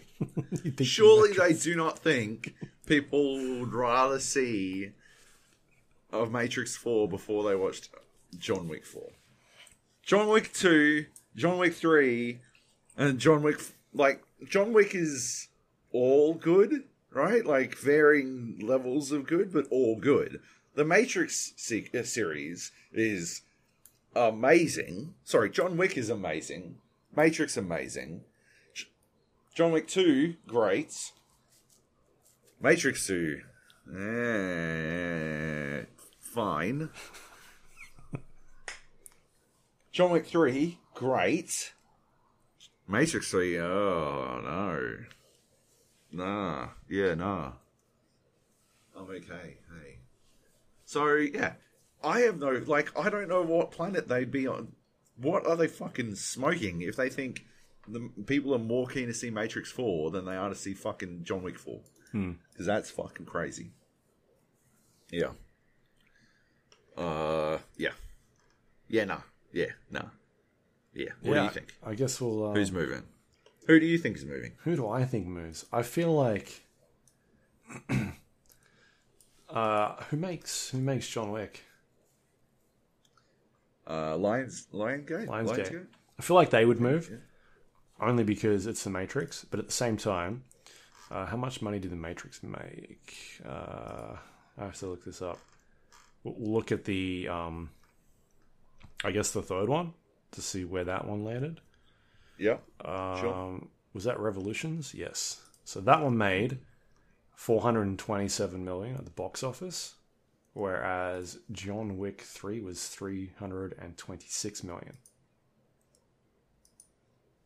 So if we look at the trajectory, I feel like they're going to be pretty close box office numbers. Because John Wick Chapter 3 did not make uh, anywhere near 300 million. I think that was maybe half of that. 171 million. Yeah. So Really? they, they John Wick Chapter 3 dub, basically every movie they've doubled it. So unless you think that John Wick Chapter 4 is going to rake in fucking Avengers Endgame numbers then Really? maybe Really? what? I, I just can't believe these numbers. How did it make that much money? People like those films. The Matrix, third Matrix was a fucking was dog shit. Oh yeah, okay. I just don't understand. Hmm. Well, to be fair, that one made 740 million. So people caught on by the second one, second sequel. Fucking hell, that's fucking crazy shit. Yeah. Well, okay, yeah, I don't know. I, I feel like uh, Warner Brothers isn't getting out of the way at anybody. Like, they've got the money to throw at marketing. Yep. And if anyone's going to move, it's going to be the other film. Or we just get Keanu Day. We'll see. Fuck, I'll do Keanu Day. I mean, I'll happily do Keanu Day. Hmm. Which one? Which one are you? Which one are you watching first? Well, that's a tough one. Yeah, I feel like I feel like John Wick. Yeah, Or maybe, Maybe you watch the bad one first. maybe John Wick sandwich that shit. John Wick first, Matrix Four, John Wick again. then John Wick again. Yeah, Okay, yeah. What if yep. what if this is the plan all along and John Wick and the Matrix they're actually sequels? Same movie, Yeah. the same film. Amazing. That's genius. It turns out that it. John Wick was in the Matrix all along. Yep. it's all starting to come together. Hmm. Yep. I like it. I like it a lot. Yep. All right. All right. Have we got any questions? We got some question. We got a question. Two questions. I don't know. Ghoulies written twice, so I'll be interested to see what happens. Ghoulies writes, "Greetings, Joab and Luke. Great review on the on the Jedi Fallen Order, guys. Uh, and although I've only played a few hours of it, it seems to be lacking so many departments, as you mentioned. I've just bought an Oculus Rift S and found Vader Immortal Episode One on the store, and thought I would give it a try. Wow, it's like chalk and cheese between the two. The latter getting the win." hands down. Sure, it may only be a VR experience similar to Batman Arkham VR, but geez, I enjoyed it, and I can't wait to play episode 2 and 3. It's so immersive, unlike JFO. Uh, whoever did the voice acting for Vader got it spot, spot on. I don't remember you talking about it when it came out, and maybe I missed it, but it's definitely worth a play if you haven't. Now, with Jedi Fallen Order leaving you salty, cheers. There's no question. Ghoulies writes. Oops, forgot the question. Oh, okay, we're good.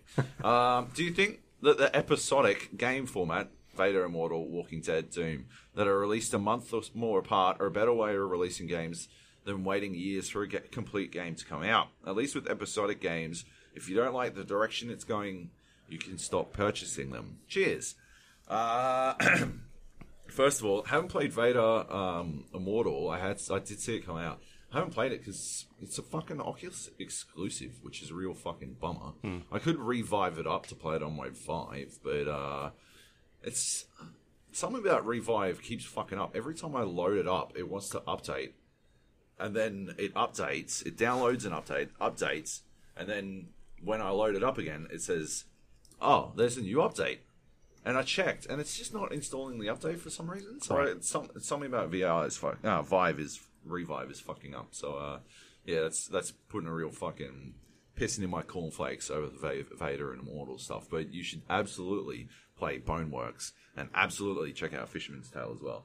Um, as to episodic, I think episodic is perfect for uh, VR. I think it is a genius idea for VR. Generally, I do not like episodic content. In general, I am not a fan of episodic uh, releases because uh, I want to play the whole game. I do not want to wait. Uh, I I don't even like to wait for like TV series when Yeah. they're coming out week to week.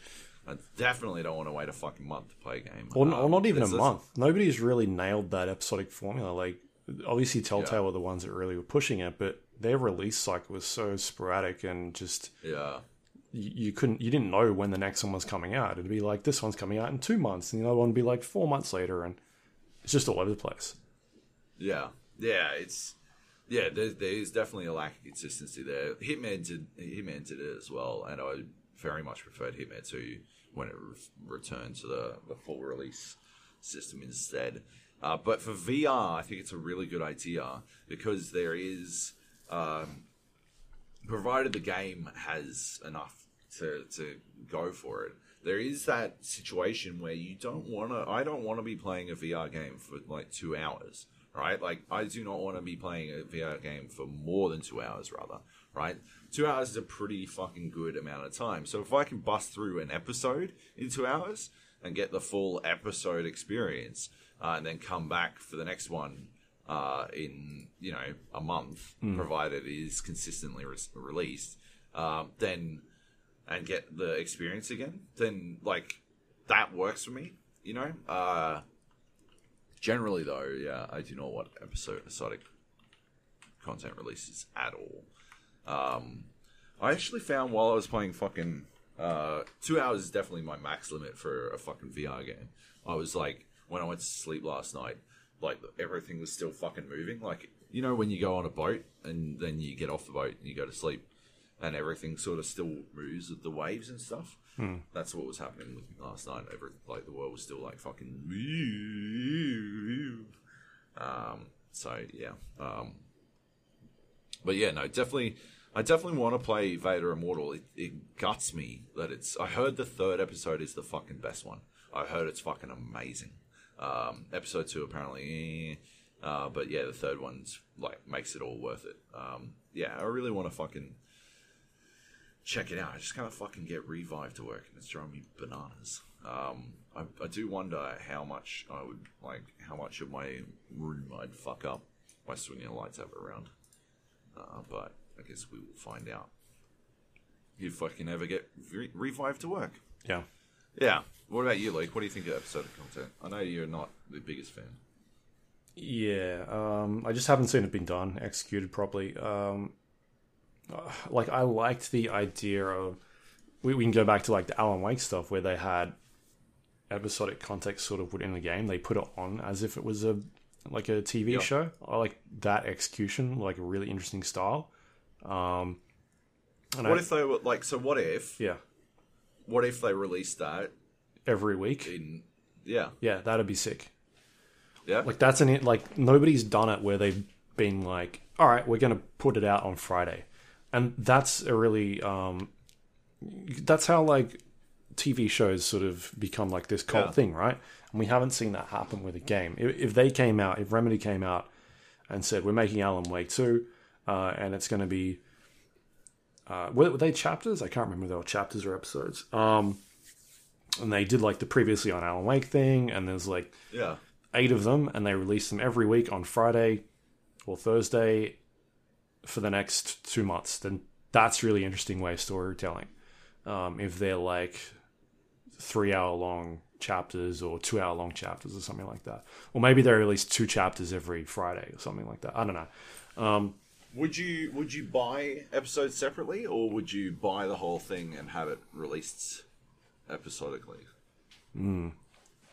Because I guess because your like your way, this the way you're pitching right now would preclude the concept of waiting for the full games coming out because you'd basically have to have the game fucking finished Yeah, for the most part. Yeah. to yeah to have this like s- this release schedule actually work um yeah i wonder like yeah would it be a nominal fee or would you buy the whole thing and just get fucking content updates which one would piss off people less would people be like just give me the fucking game yeah, yeah, yeah. I don't know.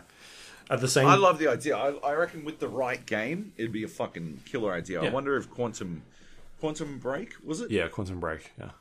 I wonder if that would have worked for Quantum Break. You know, like to get people into the idea of the TV series is release it weekly alongside whatever the fuck. I think that was where it was going, and Yeah, right. it never came out. Mm-hmm. But yeah, the, the like we've never had the, um, you know, the game that you talk about like every Friday, like to the point where Yeah. I had a mute filter on Game of Thrones at one stage because I was just sick of fucking people talking about a TV show I didn't watch. yeah, right. Like we we don't have that, and to see how far the legs could stretch on a game, um, where the storytelling is that good, whether it's a, a remedy game or, um, you know, something maybe Rockstar does or anything like that, um, would be interesting because it just hasn't been done. Um, Yeah. we, we've seen stuff like recently. What was it? Uh, the super fuck supermassive. They did Until Dawn, Um, Oh yeah. and then they've done that new set of uh, the Dark of trilogy. Yeah, the, sorry, the Dark Pictures trilogy or anthology, whatever they're calling it. Uh, Man of Medan. Yeah. Where they did that this year, and then next year they're bringing out apparently the next part of that sort of uh, series. So Yeah. that's still like I think that's sort of like an episodic thing, but it's at the same time it's a year apart, right? So, Yeah. It's too far. That's pretty pretty much just a sequel at that point. but yeah, I want to see someone do the episodic thing where, with consistently Yeah. and from week to week because I think that would be an interesting experiment Yeah. of oh, did you play blah blahs this week as opposed to did you play episode two of The Walking Dead and like all right, Yeah. but that was three months after episode one. Yeah. So you've got to be really committed to that stuff, and yeah, I think it'd be a cool experiment, but we haven't seen anyone try to do it yet. No, yeah. Yeah, true. Nice one, Ghoulies. And I'm still Uh, waiting for Half Life episode question. three. So That's true. Yeah, we have been burned by episodes before. Hmm. Um, great question. That is the podcast. We are finished. that is podcast. Uh, you can find us on iTunes, Android, Windows Store, Spotify, YouTube. Did I say YouTube? I think I did. Uh, under the Gap or the GA podcast, you can um, rate and review the show. Please do that if you have a moment. It helps other people find it, which we greatly appreciate. If you want to send us questions, you can email us, thegapodcast at gmail.com. You can also go to our Discord page, thegapodcast.com slash Discord, if you want to send us in questions. Um, we're playing uh, PUBG recently. Also got a new um, a new channel in there. I can't check it right now, but it's called something. What's it called? It's Best gap moments. Best Gap Moments. People- It's going pretty well. There's some classics in there. People are because we're coming up on episode 500. Hmm. People are writing in their favorite moments from the uh, history of the show, uh, and um, yeah, we're we're seeing some absolute crackers. Um, yeah, some um, some good like I just I read them and then because I don't remember anything I talk about on this podcast, but uh, yeah, I read these and then I'm like instantly take it back. I'm like, oh yeah, like Von Molotov with uh, Heath starting in fifth place and ending in fifth place. that was every It's week. a wasn't it? absolute classic. Yeah, it's hard to pick just one of those. Uh, although, I wish we'd videoed back then. I wish we'd been like a video show back then, so that you could have seen the glazed over look we would all get when he would start to yap about fucking racing games. We'd all just be like, like our brains would shut down. And we'd just like sort of, huh, huh, huh. And then, yeah, he'd get to the end and he'd be like, and then I made it back into fifth. And you'd be like, are you fucking kidding? Are you joking? Because I hadn't listened to the rest of it. And I'd assumed, yeah, over the course of this 40 minute story, he had somehow managed to climb. And he would always finish with, with and then I managed to get back in a fifth. And oh my God. Oh my God. it was rage inducing. Yeah. Hilarious though. Uh, yeah. Good times. Yeah, I went. times. I went So, back, yeah, and uh, I, I don't have that episode. Well, I couldn't find the episode where I did the uh, the smash cut of. It must have been episode 100 or something like that, uh, and I don't have that one on me. So Oh no. Got it. I don't think so. No, I've got one. I've got episode one to 50, Yep. episode 51, and yeah, and then I'm missing 51 upwards to. Uh, I don't know, 200, 197. So there's a lot there that's missing. Damn. I think that's because my, my hard drive died at some stage, and that was all I could recover. And I think some people have sent some in at some stage as well. So yeah. Anyway, uh, I have archived all of those on our server, so they're they're safe for the most part. Yeah. Sweet. Um, so yeah, you can jump into that Discord if you want to leave any um, any memories or timestamps, and maybe I can dig them up and, and play them. Try and figure them out. Uh, you can also find us on social media, facebook.com slash podcast, twitter.com slash podcast. You can go to our YouTube page, gapodcast.com slash YouTube. Uh, if you want to watch the video, Joab's taking his sunglasses off. Uh, you can also go It got, to it got darker. not as dark Your as in my room. darker. It's fucking Yeah. pitch black outside at the moment. Uh, you can also go to our website, thegapodcast.com. You can go check out all the links to the things we talked about, including we've got past episodes of the show up there. If you want to go, I don't know, check out the other 500 episodes we've done, you can see most of them. I think there's like 200, 200 300 up there. Yeah. I don't know how we can archive. I don't think we want to archive the old ones, have them publicly available. That's probably a bad idea. But I've got them. Sweet. nice. Um, and I think that is it. You can find us on social media. I'm twitter.com slash Luke Lawrie. You are Joby Jojo. I am. And Joe. anything you've got going up this week? Uh, we'll have to wait and see. I'm not sure when this is going up. Secrets. But uh, I know I wrote up some stuff on Freak VR. I'm just not sure. Yeah, secrets.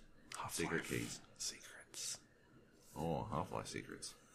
I wish. Secrets. Stop it. what do you got coming up? Anything? I don't have anything. Um, no, you can go to stevivor.com. We've got our end of the year awards happening right now. Um, so yeah, you can check that out. We've got uh, a breakdown of like different categories we've done. So yeah, I put together my end of year list. I think last month, and we submitted that, and it's finally getting published. So end of the year, award season. Getting excited. I'm pretty excited that for once the Game of the Year winner on Stevivor.com is not going to be a game I explicitly fucking hate. How do you know? There's no way Steve Wright lets Death Stranding win. There is absolutely no way. It's Could be something else. Did you like Gears Five?